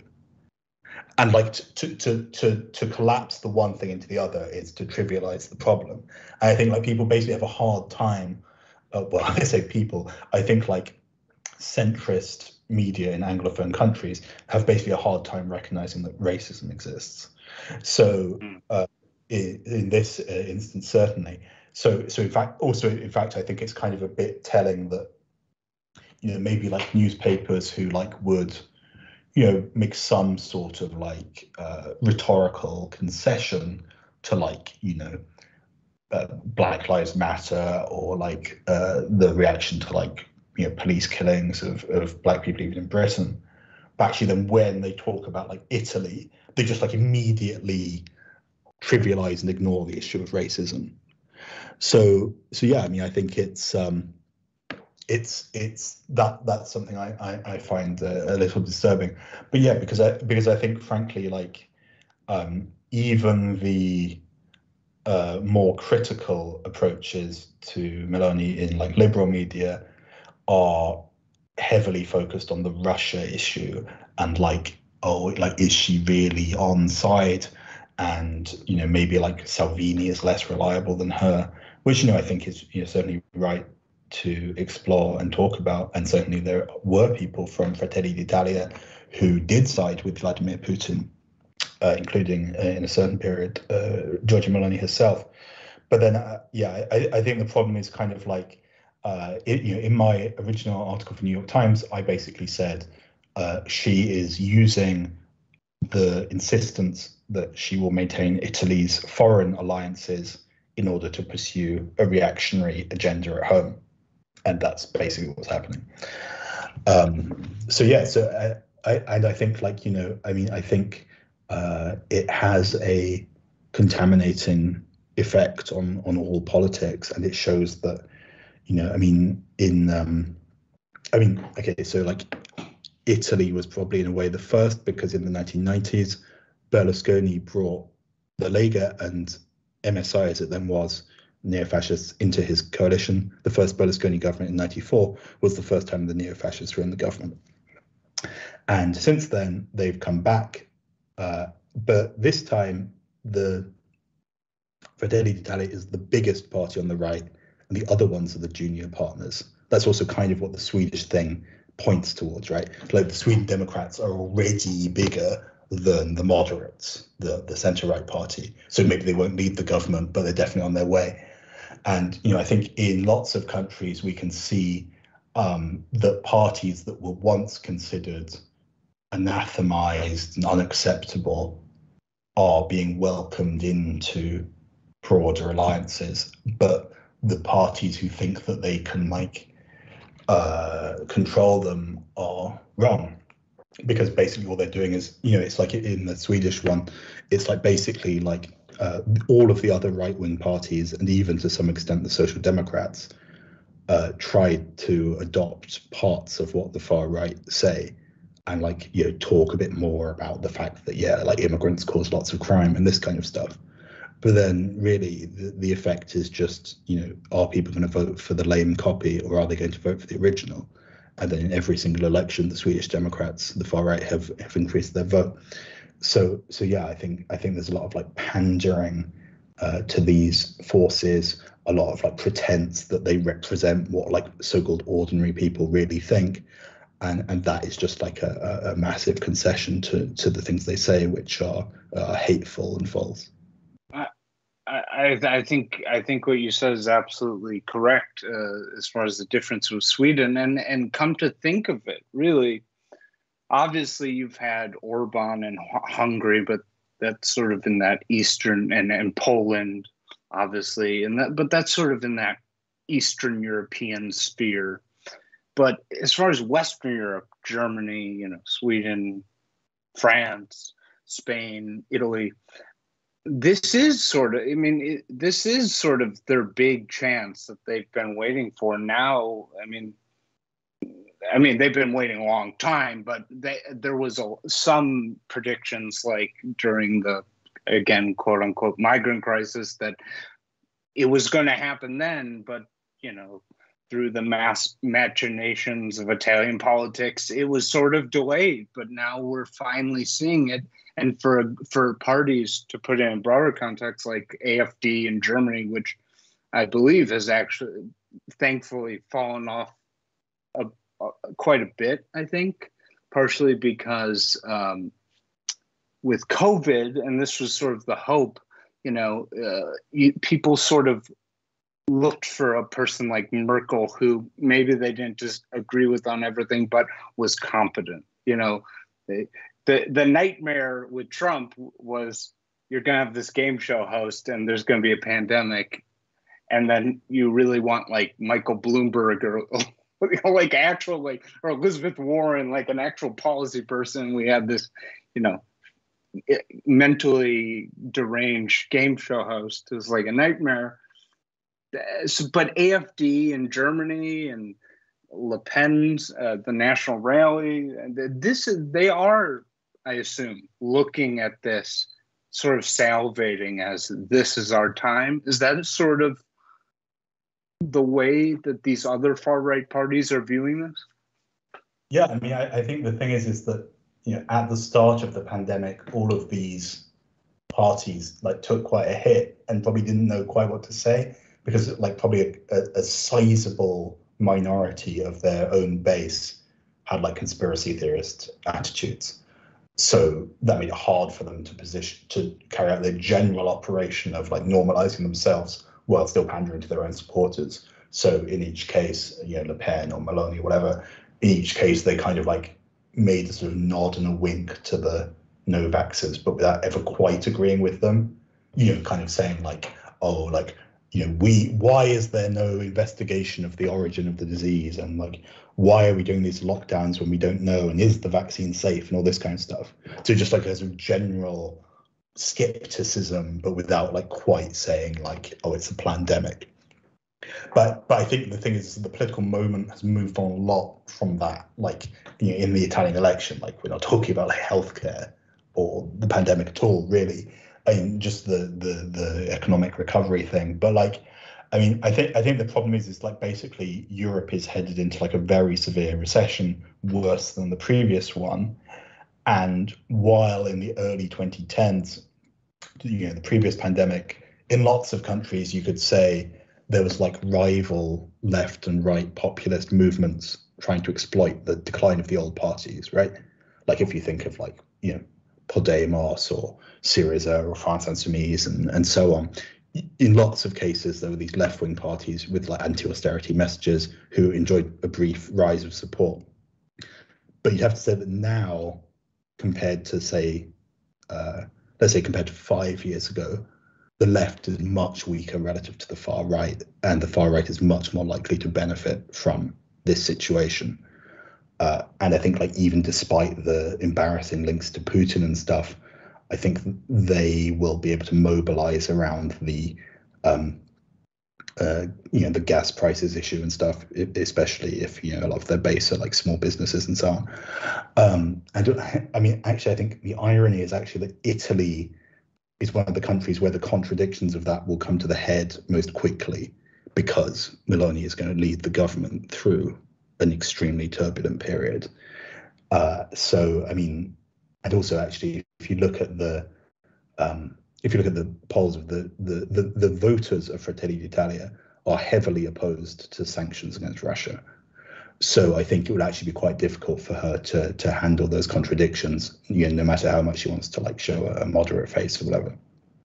Yeah, I'm glad uh, we I'm glad we ended it on that silver lining because uh, because it, this is a very dark subject, and I was just about to say that um, you know th- this is a dark time. I mean, especially in America. D- don't get me started. Um, but there are signs that this, you know, she she might be really bad at this.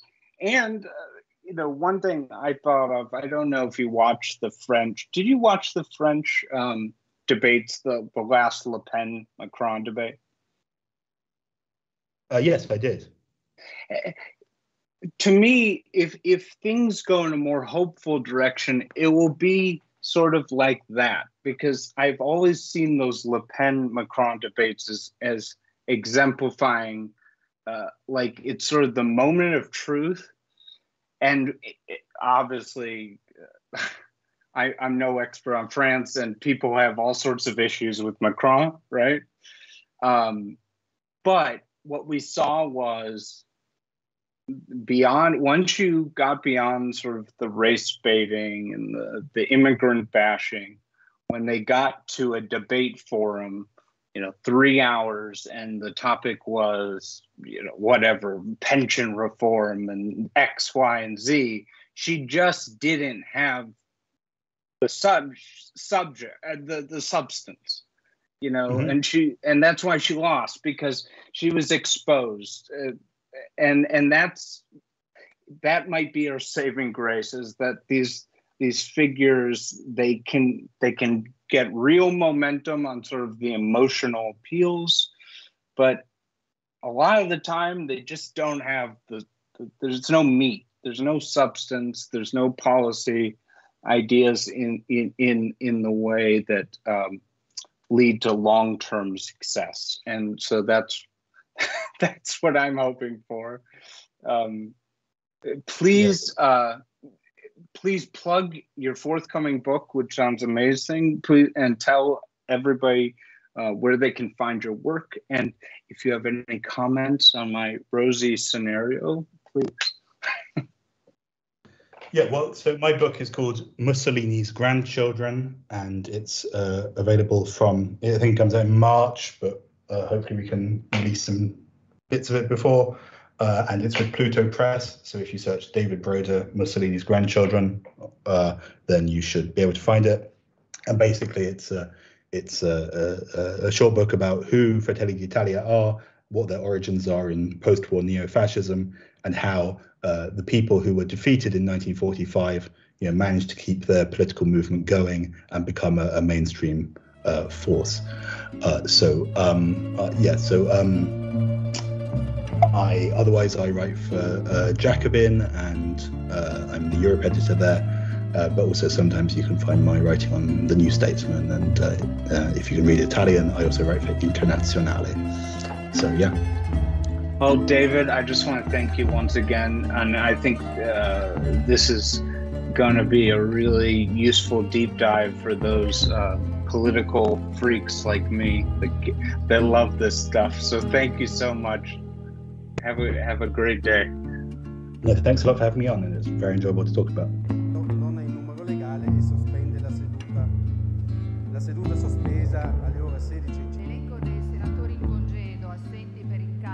Problema non è il derby Italia-Francia dei mondiali che peraltro ci vedono esclusi. Il problema è che la nostra storia